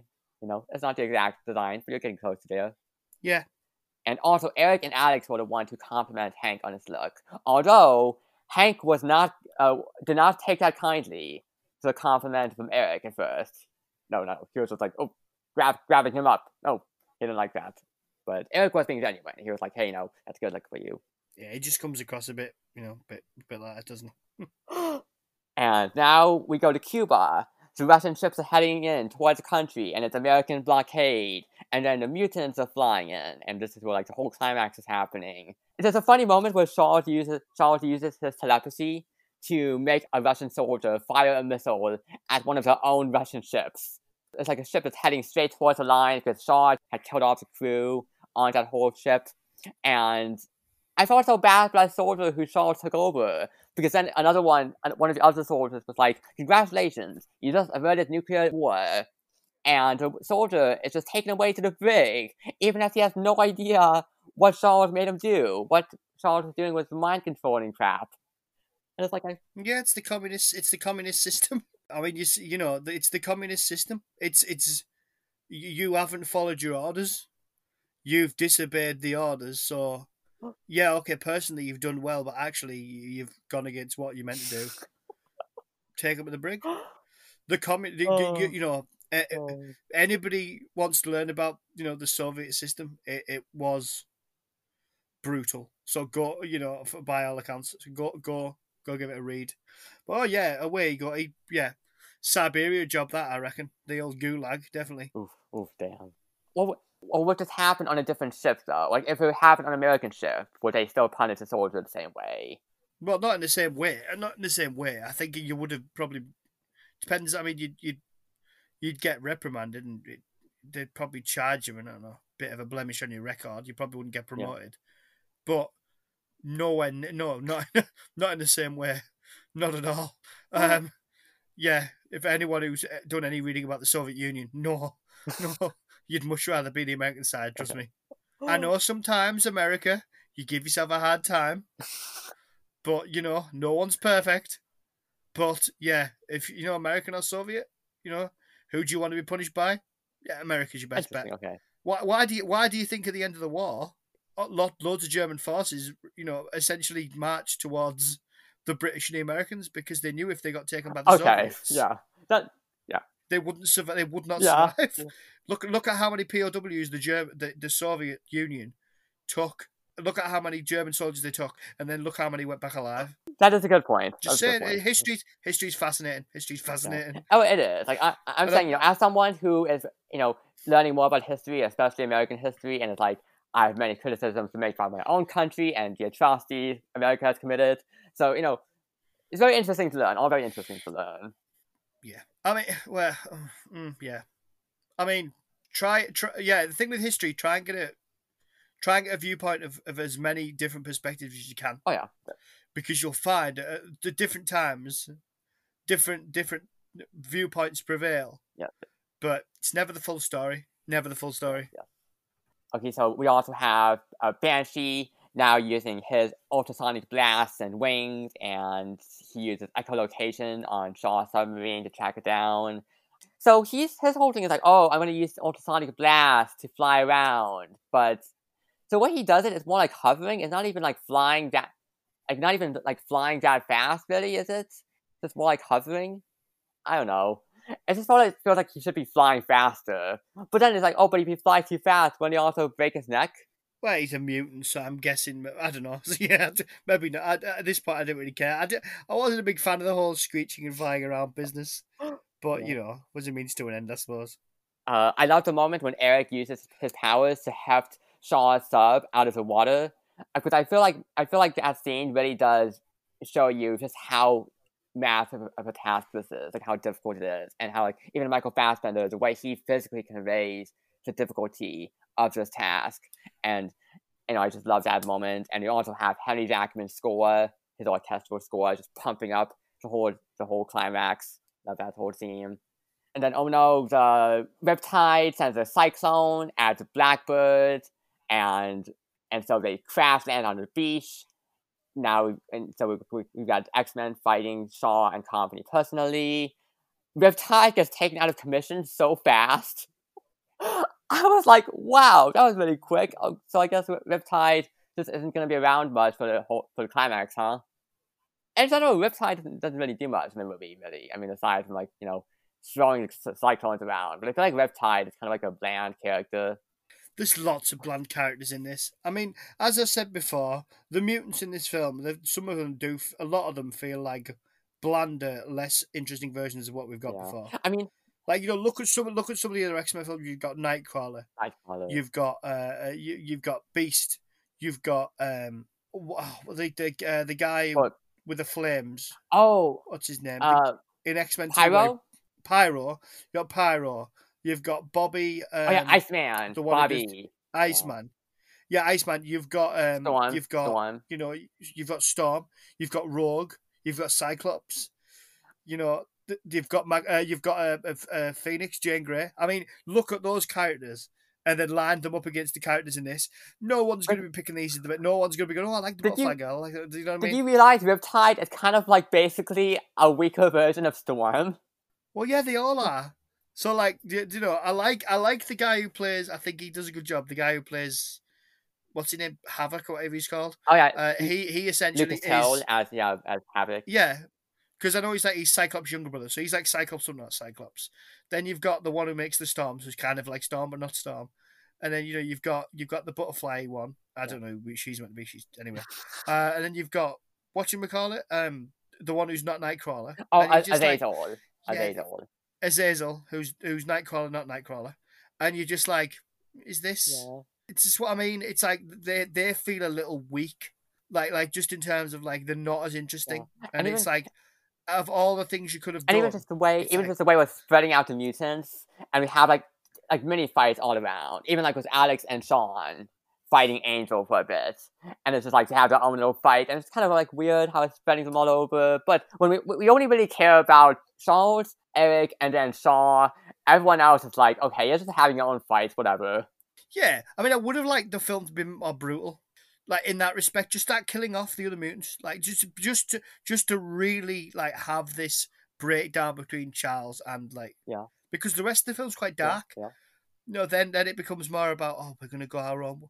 I'm going to go my own way, Charles. You know all that. It's Yeah. like I know that's how we taught us in the in the in the Magneto, uh, uh, Sri McKellen, but obviously Fassbender doesn't talk like that. But because there's there's certainly because there's certainly a bit of Irish in there. He, he has a slight Irish twinge Yes. to his accent. Yes. Yes. I caught Uh, that. I well- caught that. yeah, yeah. But uh, Ah. which I suppose makes sense. Um, but given he given he is Irish, even though he was born in Germany, uh, West Germany. Yeah, I, I kind of get that, but it, it's fair enough. But um, Yeah. yeah, there you go. And then Erik and Shaw get into their own fight because Shaw has been absorbing all the nuclear power. Again, the sub has a nuclear engine, so he's been absorbing all the nuclear power. Erik goes into the nuclear reactor itself, and Erik is facing Shaw in there. Shaw isn't able to read Erik's mind in there until there's like a crack in the wall, and then Shaw is able to read Erik's mind to see what's going on. And Shaw is really trying to convince him to side with him. He's like, hey, Erik, come on, I helped you embrace your power. This is the time of the mutants. Uh, oh, by the way, there's a there's a moment where Raven is briefly disguised as Shaw. I did like that a lot when it like with Yeah. with, with uh, Azazel to fight Az- Azazel. That was good. I like that. But back to Erik and, and Shaw, and then as Erik called Shaw his creator, he takes the opportunity to remove Shaw's helmet with like this metal wiring he's been able to control. So now finally we've got the helmet off of Shaw. Shaw can now get into his head and freeze him. So now Erik has the advantage over Shaw, and then Erik puts the helmet on himself against Shaw's Shaw's objective objections. And now Shaw can't read his mind, can't control him. And now this is a, this is a good scene where it's like Erik is like, "Hey Shaw, I agree with you and believe that mutants are the supreme race, but also you did kill my mom." So now he, he takes out an old coin from decades ago, and he's like, "We're gonna, we're gonna do something. I'm gonna count to three, and I'm gonna move this coin." And that's what he does. He moves the coin, just slowly pushes it straight through Shaw's brain. As Shaw has to keep Shaw in place, because otherwise, like, he can't let him go, because otherwise Shaw can let loose all his power. And, and I love like how this whole scene is edited because it's like what the camera's following Shaw's head, we're going alongside it as the coin goes through his head. We're cutting back to Shaw's as he's feeling the pain of that because he's connected with Shaw's mind, and then finally cuts back to Shaw as the coin pops out the back of his head with all of little blood and brain gunk on it, and it's, then the coin falls to the floor. And it's like, holy crap, that moment went hard. And the score is just throbbing. And it's like, you knew it was coming. You knew Erik was going to take his revenge on Shaw. But when it actually happens, it's like, oh, damn, this is, this is, uh, this is devastating. It's like, oh, damn, it's like, it's Erik reaching his full arc. You know, it's like, oh, he is, you know, diving fully into his thirst for vengeance. Yeah, obviously Charles feels the whole the whole pain of it as well. So it's Oh yeah, it's it, it, it's excruciating. Obviously, it's like oh, I mean, obviously, f- feeling the feeling the pain of someone like pushing a coin through, someone's vein and then having a psychic connection with them after experiencing that. Obviously, it's not gonna be pleasant. No, no. It just also feels like again darkness. It fits with the dark tone. It's like I feel like some like I don't know if the MCU basically. I don't know if an MCU movie would go like would go in this direction. You know, it might be a too bit too grim. Now the the joint war room, both the U.S. and the Soviets actually, they want to wipe out the mutants on the beach. And there's like there's the one guy who's all right with Moira being sacrificed as collateral damage. yeah, that bit's really stupid. It's like they've almost been at war, and then it's like, oh, we spoke to the Russians. They're gonna fire on the mutants too. I'm like, oh, for God's Yeah. sake, no. Uh, what are you talking about? What, what, where's this phone been for the last half an hour when you could have rang them and said, oh, by the way, We've asked them to turn around, but they won't turn around. Oh yeah. Anyway. Agree. Oh, yes.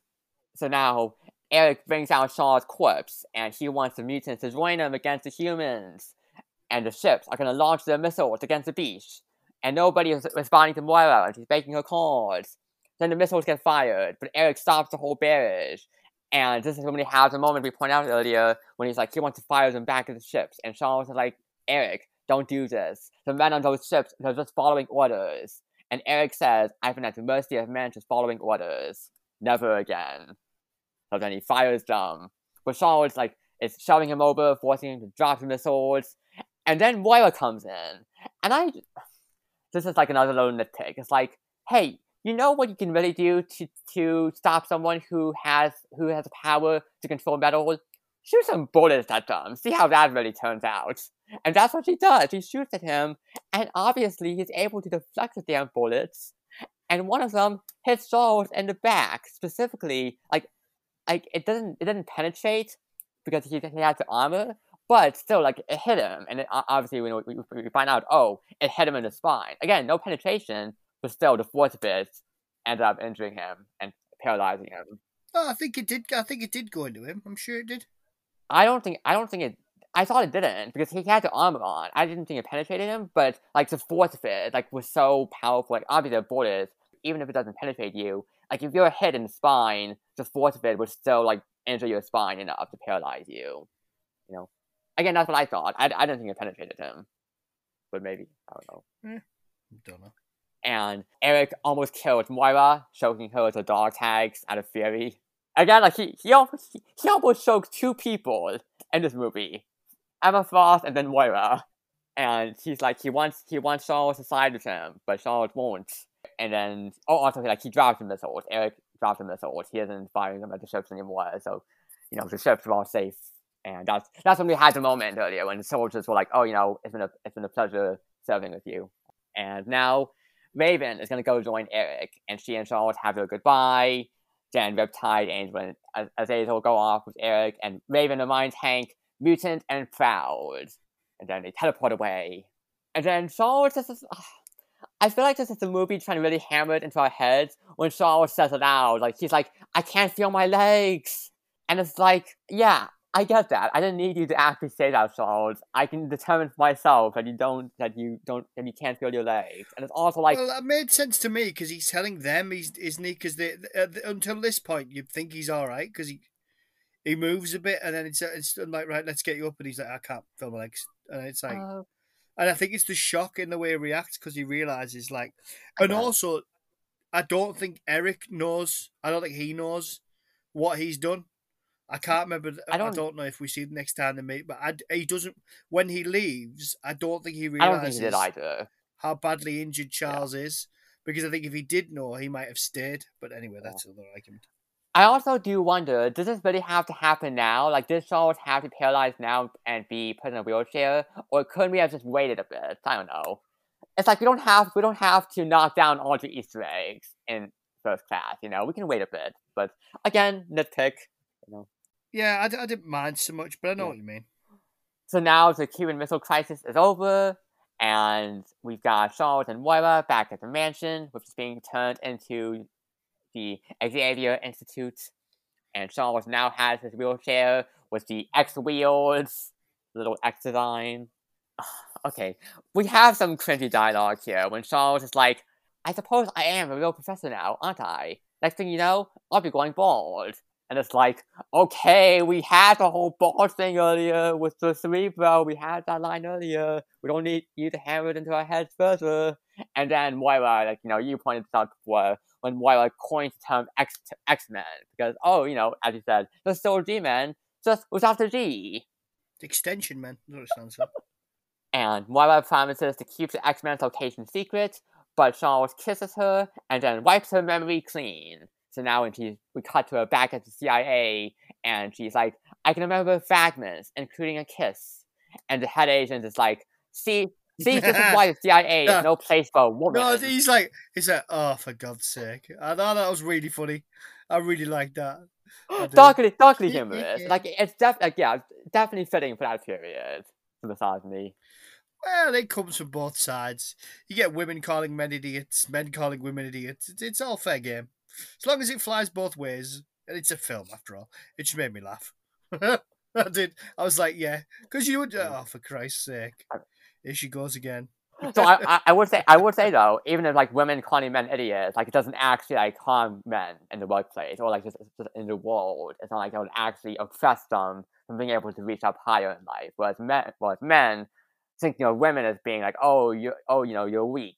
You know, you're you're too emotional. You know, that would actually harm women. You know, oppression, sexism, uh, and then, oh, also, I haven't said this before. I don't think, but or or maybe I did, but I don't think Moira really gets. I don't think Moira really gets much to do in this movie. I don't know. What do you think? Um, I think she does a decent job. I think I think she's just there as kind of like the go between between them, and I think it's the I do like the scene where she runs back in. So they've launched the missiles and she runs back into the wherever the hell she would helicopter whatever she the plane or whatever she runs into, and she's got the headset and she's like she's trying to get in touch with the CIA and they've just cut her off. Um, I, I did enjoy that bit because she's like, oh Jesus, like they've they've, because really the the humans prove they prove Eric right, the reactive, the yeah, you know, the the boat, the, the Soviets and the Americans are very reactive, yeah. and they don't take the time to try and understand the situation at all. Military minds, of course not, but um, so I, I did enjoy that scene. I think she does she does a good job. I like the fact she, you know, I, I like her entrance, good entrance. She she's in the car and you know they're trying to get in, and the guy's like, "We're not going to get in." So, "Oh, we'll get in." She strips his clothes off, and in she goes. So, yeah, yeah, makes okay. sense. Doing what she needs to, get get in, trying to find out this this what this general's doing, because uh, obviously they keep tabs on everybody, and read under the bed and all that kind of thing. So that that made sense. I think I think she she does a better job than I mean, I, yeah, I, I, I had no issues with her character really. I think she it makes sense what she's there yeah. for. Interesting, interesting. Okay, I don't know. I just feel like even like when was was when Shawn was wiping her memory clean, it's just like oh that feels like a waste. Even though she does get her memory back later on, it's like apocalypse. Well, I get I guess she has to because he knows he'll know that the CIA if he let her keep her memories, the CIA is the CIA is going to get out of it. Yeah, I know, I know. So so he needs he's trying to protect her and he's trying to protect them because True. he's going towards this nuke. So you can you could argue that he, he's learned he's become much more guarded with the humans as well, not as guarded as you know Erik has as Magneto has now, but but he's certainly learned right now we need to do this a different way. We need to you know I mean okay we need to do this a slightly different way. I, that's just what I think anyway. Okay, I'm so frustrated with Moira's character but and what she and what she has to do in the movie. But I will. I do like that point though. How how Shawn transforms in that way. He grows. Being, being more guarded about humans. I like I like that. Okay, I like that. Oh, and then so at the same meeting with Moira and the CIA, we hear a crash in the mm-hmm. distance, and we cut to Frost and her cell as Erik and his fellow mutants arrive to break her out and recruit her. So now Erik has he's come in his Magneto costume. He's got like this He's got the, the red, purple, and black outfit, little horns on his helmet. He's got this cape of sorts, and he's donned the alias Magneto. And that's it.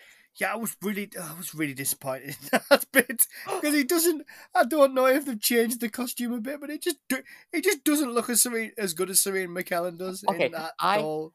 It's, yeah, between it didn't have the same look. I preferred, yes, I did. I definitely preferred Ian McKellen's costume over this. And Magneto, Erik, or Michael Fassbender, he doesn't wear this costume later on, if I recall correctly, right?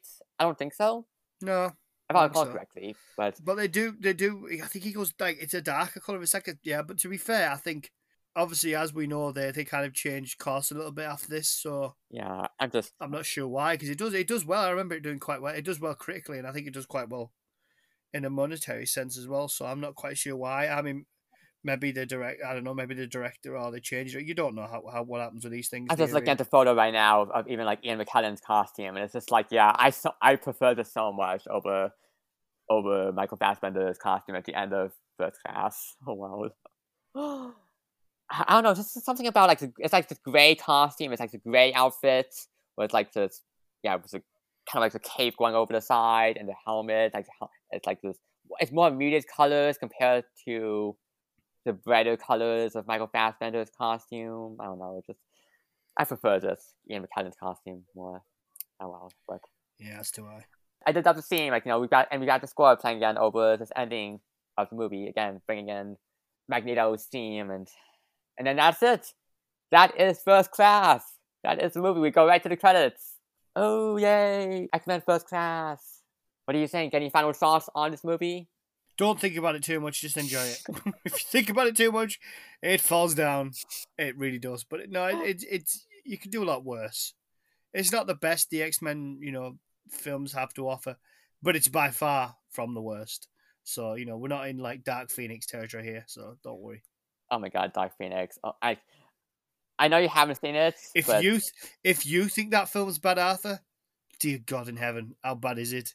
Oh, like yeah, yeah, that's a good scale. That's a very good scale. I mean, I'm not being. I'm not trying to. I'm not trying to. Yeah, anybody to listen. I'm not trying to insult Arthur on that. Just, oh. we, we have very different opinions, but I know, I know what, what he likes. I know what you mean. I don't. I don't sometimes like what he likes. I'm thinking, Jesus Christ, if you don't like it, if like you're going, no, no, how, how bad is it? Like, how, bad is it? I might have to. Ooh, I might have to watch it.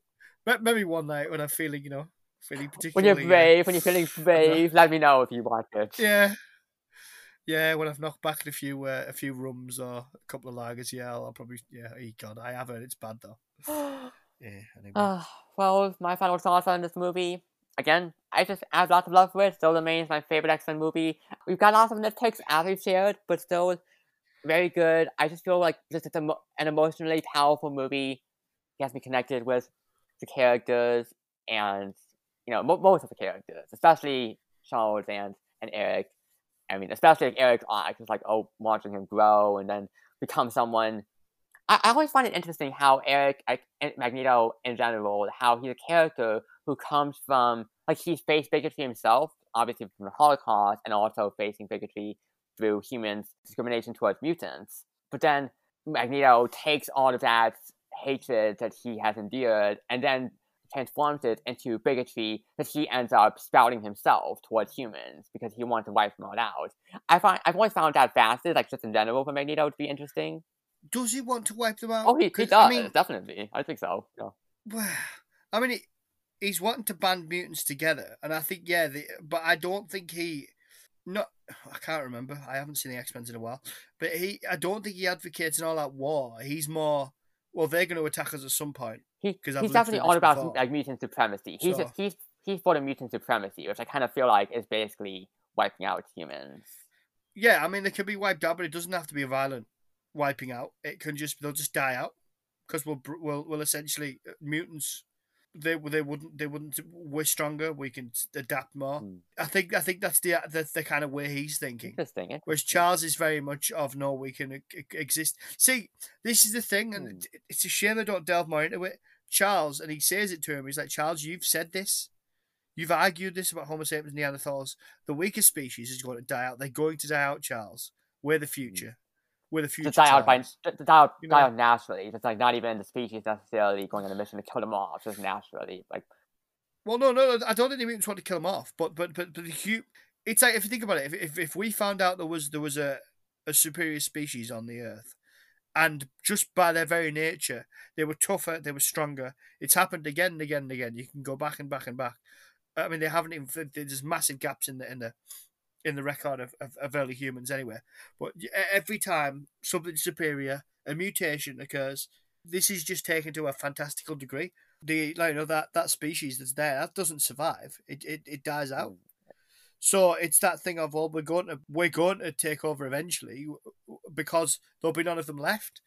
We, we can survive. We're more harder. We've we've adapted to our environment better. You know, when all the oil runs out, they're all going to freeze to death. We won't freeze to death that kind of thing. So I think for me, it's like, well, if that's going to happen, but then if that happened to humans now, or we found out that we, I don't think we'd, you'd like to think we'd be pragmatic about it and peaceful. Oh, but history history shows you'd like you'd like that, to think that you know you'd like to think that. I mean, the whole you know rage rage against the dying is the light. You, you, it would not go down that way, yeah. so, and that's what Magneto's saying. Magneto's saying, "Look, Charles, you got blinkers on here. Like you can intellectualize, intellectualize. You can you you can eh, look at this intellectually. Sorry, as much as you want. Like it's not going to go down that way. So you're better off joining me now before they turn on us. And that's what I liked about Last Stand because, you know, they found a cure and then started forcibly just shooting them and stuff. Yeah, it was a bit goofy, but they started changing them back into they lost their powers, Yeah, yeah. even though he has it. It shakes at the end. I love that ending. Anyway, so you know it, it's all that kind of thing. It, it so you can kind of see where he's coming from, but it's yeah, it, it's a. Tr- I mean, I, I do like that, but it's I, I I do like films where you know they kind of very much are like yeah, we're we're going to pose a question for you here. Hmm. It's good. It's good. I like Yeah. it. It is a good film. It's it's you can Yeah. nitpick it, but it's it's a good film and it's What, yeah, what you said about humanity is like, yeah, it's a way, you know, oh, we'd love to be peaceful, you know, we'd love for that, but oh, yeah, humanity, humanity has definitely shown its, its capacity for like, oh, not being peaceful, of course, like fighting, being aggressive, and just being also stupid, and selfish, and greedy. It's like, oh, Well, it's it's that that it's. I watched Men in Black recently, and I think um, K says to Jay, he's like, because Jay's like, well, why don't you tell people about aliens? People wouldn't. People will be all right. He's, you know, people are people are smart, and K says to him, no, a person is smart. People are stupid. The panicky, impulsive, you know it. That quote sums it up rather well. such a great moment, such a great moment for that movie. Holds up well, and uh, just even as I'm looking at as I'm looking at world events right now, it's like Palestine and Israel, for example. It's just like why are you why are people acting like this? I can't stand this. I'm watching genocide and colonialism unfold. I don't like this. No, no. It, low, it lowers my faith in humanity when stuff like this happens. Don't care for it. Well, that's X Men First Class, and now I think if we don't have any, if we don't have anything else to say about it, this wonderful little movie that has a lot of little nitpick worthy elements, I think we can segue onwards to Good Word. And this is the segment where each of us gets to recommend something a book, a movie, a TV show, a podcast, music, anything we want. So, Sean, what is your Good Word? Yeah, I'd like to recommend. Uh, I'd like to recommend uh, a very little known podcast called Review Yourself. No, I'm joking. I um I I I'd like to uh, I'd like to recommend a, a- a film. I've not read the book. It's an ad- adaptation, but considering we're watching a James McAvoy film, I thought I would recommend Atonement. So it was an adaptation. Joe Wright directed it. It's an adaptation of the um, oh his name was right there. Joe Wright directed it. Uh, the Ian McEwan book. Uh, I was thinking of McCann there. The Ian McEwan book, and I actually saw this get filmed because they transformed uh, Beach in the Northeast into uh, Dunkirk. So, uh, so I actually Ooh. saw them film this. So, it's, uh, so yeah, Atonement, really, really good film. Go, uh, go and find it. It's got a very powerful ending as well. Yeah, well worth your time. And I've also done a podcast episode on it if anybody's interested with uh, Brenda from Horrifying History. I think. Nice, nice, yeah. I still need to watch that. On, on my watch list, I just remember my mom watching that years and years ago, and she was uh, quite heartbroken by that movie. And also, I, I she was very pissed off by Saoirse Ronan's character, and I know a lot of people hate her character. Like I know about things she does in that movie, and I'm like, oh, I bet I'll probably hate her too when I watch Atonement. Well, the thing is, well, yeah, you watch it, listen to my episode afterwards, because I go into Okay. it. But she she doesn't she doesn't understand. She's a kid. She doesn't understand. it. I don't, I don't want to go. Yeah, I don't want to spoil it. But yeah, that is your impulse. But then when you actually think about it logically, it, you'll have to watch it. You'll love it. I watched it in cinemas because obviously I'd seen it get filmed, so I went and watched it in cinemas. And uh, it's one of the best cinema experiences I've ever had, Oh, which is strange because like damn. the Dark Knight's up there, but then Atonement, but just the ending was just like I'm a, sitting there as the lights came up, thinking like, "Oh, gee, what the." Anyway, so you go watch it. It's well worth a watch. Yeah, well worth a watch. There's two things I recommend in life, Arthur: food and films, and I take both of them seriously. So you know, wonderful, wonderful. So that's your good word. Now mine is going to be the new Netflix movie Fair Play, which is basically a I would call it a psychological drama that ends up turning into a thriller, particularly in the third act. Like, oh, this is a full-on thriller, and it focuses on this couple who is apparently very close, very loving, but then their relationship begins to collapse once the woman in the relationship gets promoted over him, over her boyfriend, at this hedge fund firm that they both work at. So like they're, also co-workers. That also adds to the adds like a you know a tense element to the whole thing. It's like oh they're wo- co-workers, but they're also in a romantic relationship. And again, she gets promotion over him, and this sets off a whole chain of events that explores just all of the all of the jealousy in the relationship, the resentment, the ambition, the toxic masculinity, the male privilege and entitlement, male ego. I, I don't think it's really spoilery to say that the man, the man in this relationship is like, wow, you are definitely a toxic little man, acting in ways like do not that I do not care for.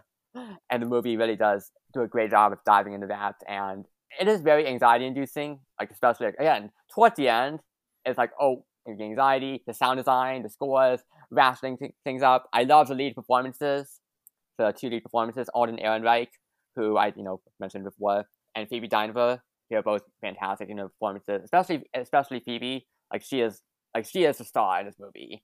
What she does with with this role, how she fleshes it out.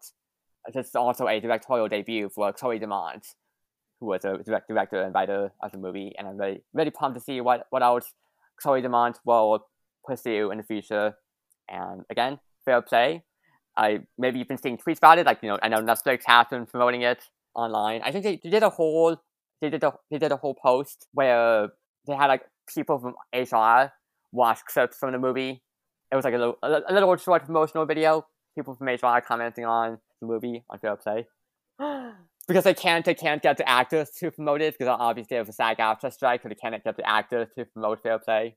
Amusing, but again, that is my good word, Fair Play on Netflix. And currently it is my number seven. Yeah, on, my list of top favorite movies, on my on my list of favorite movies of 2023, this is my seventh favorite movie. It was high up there. Love it.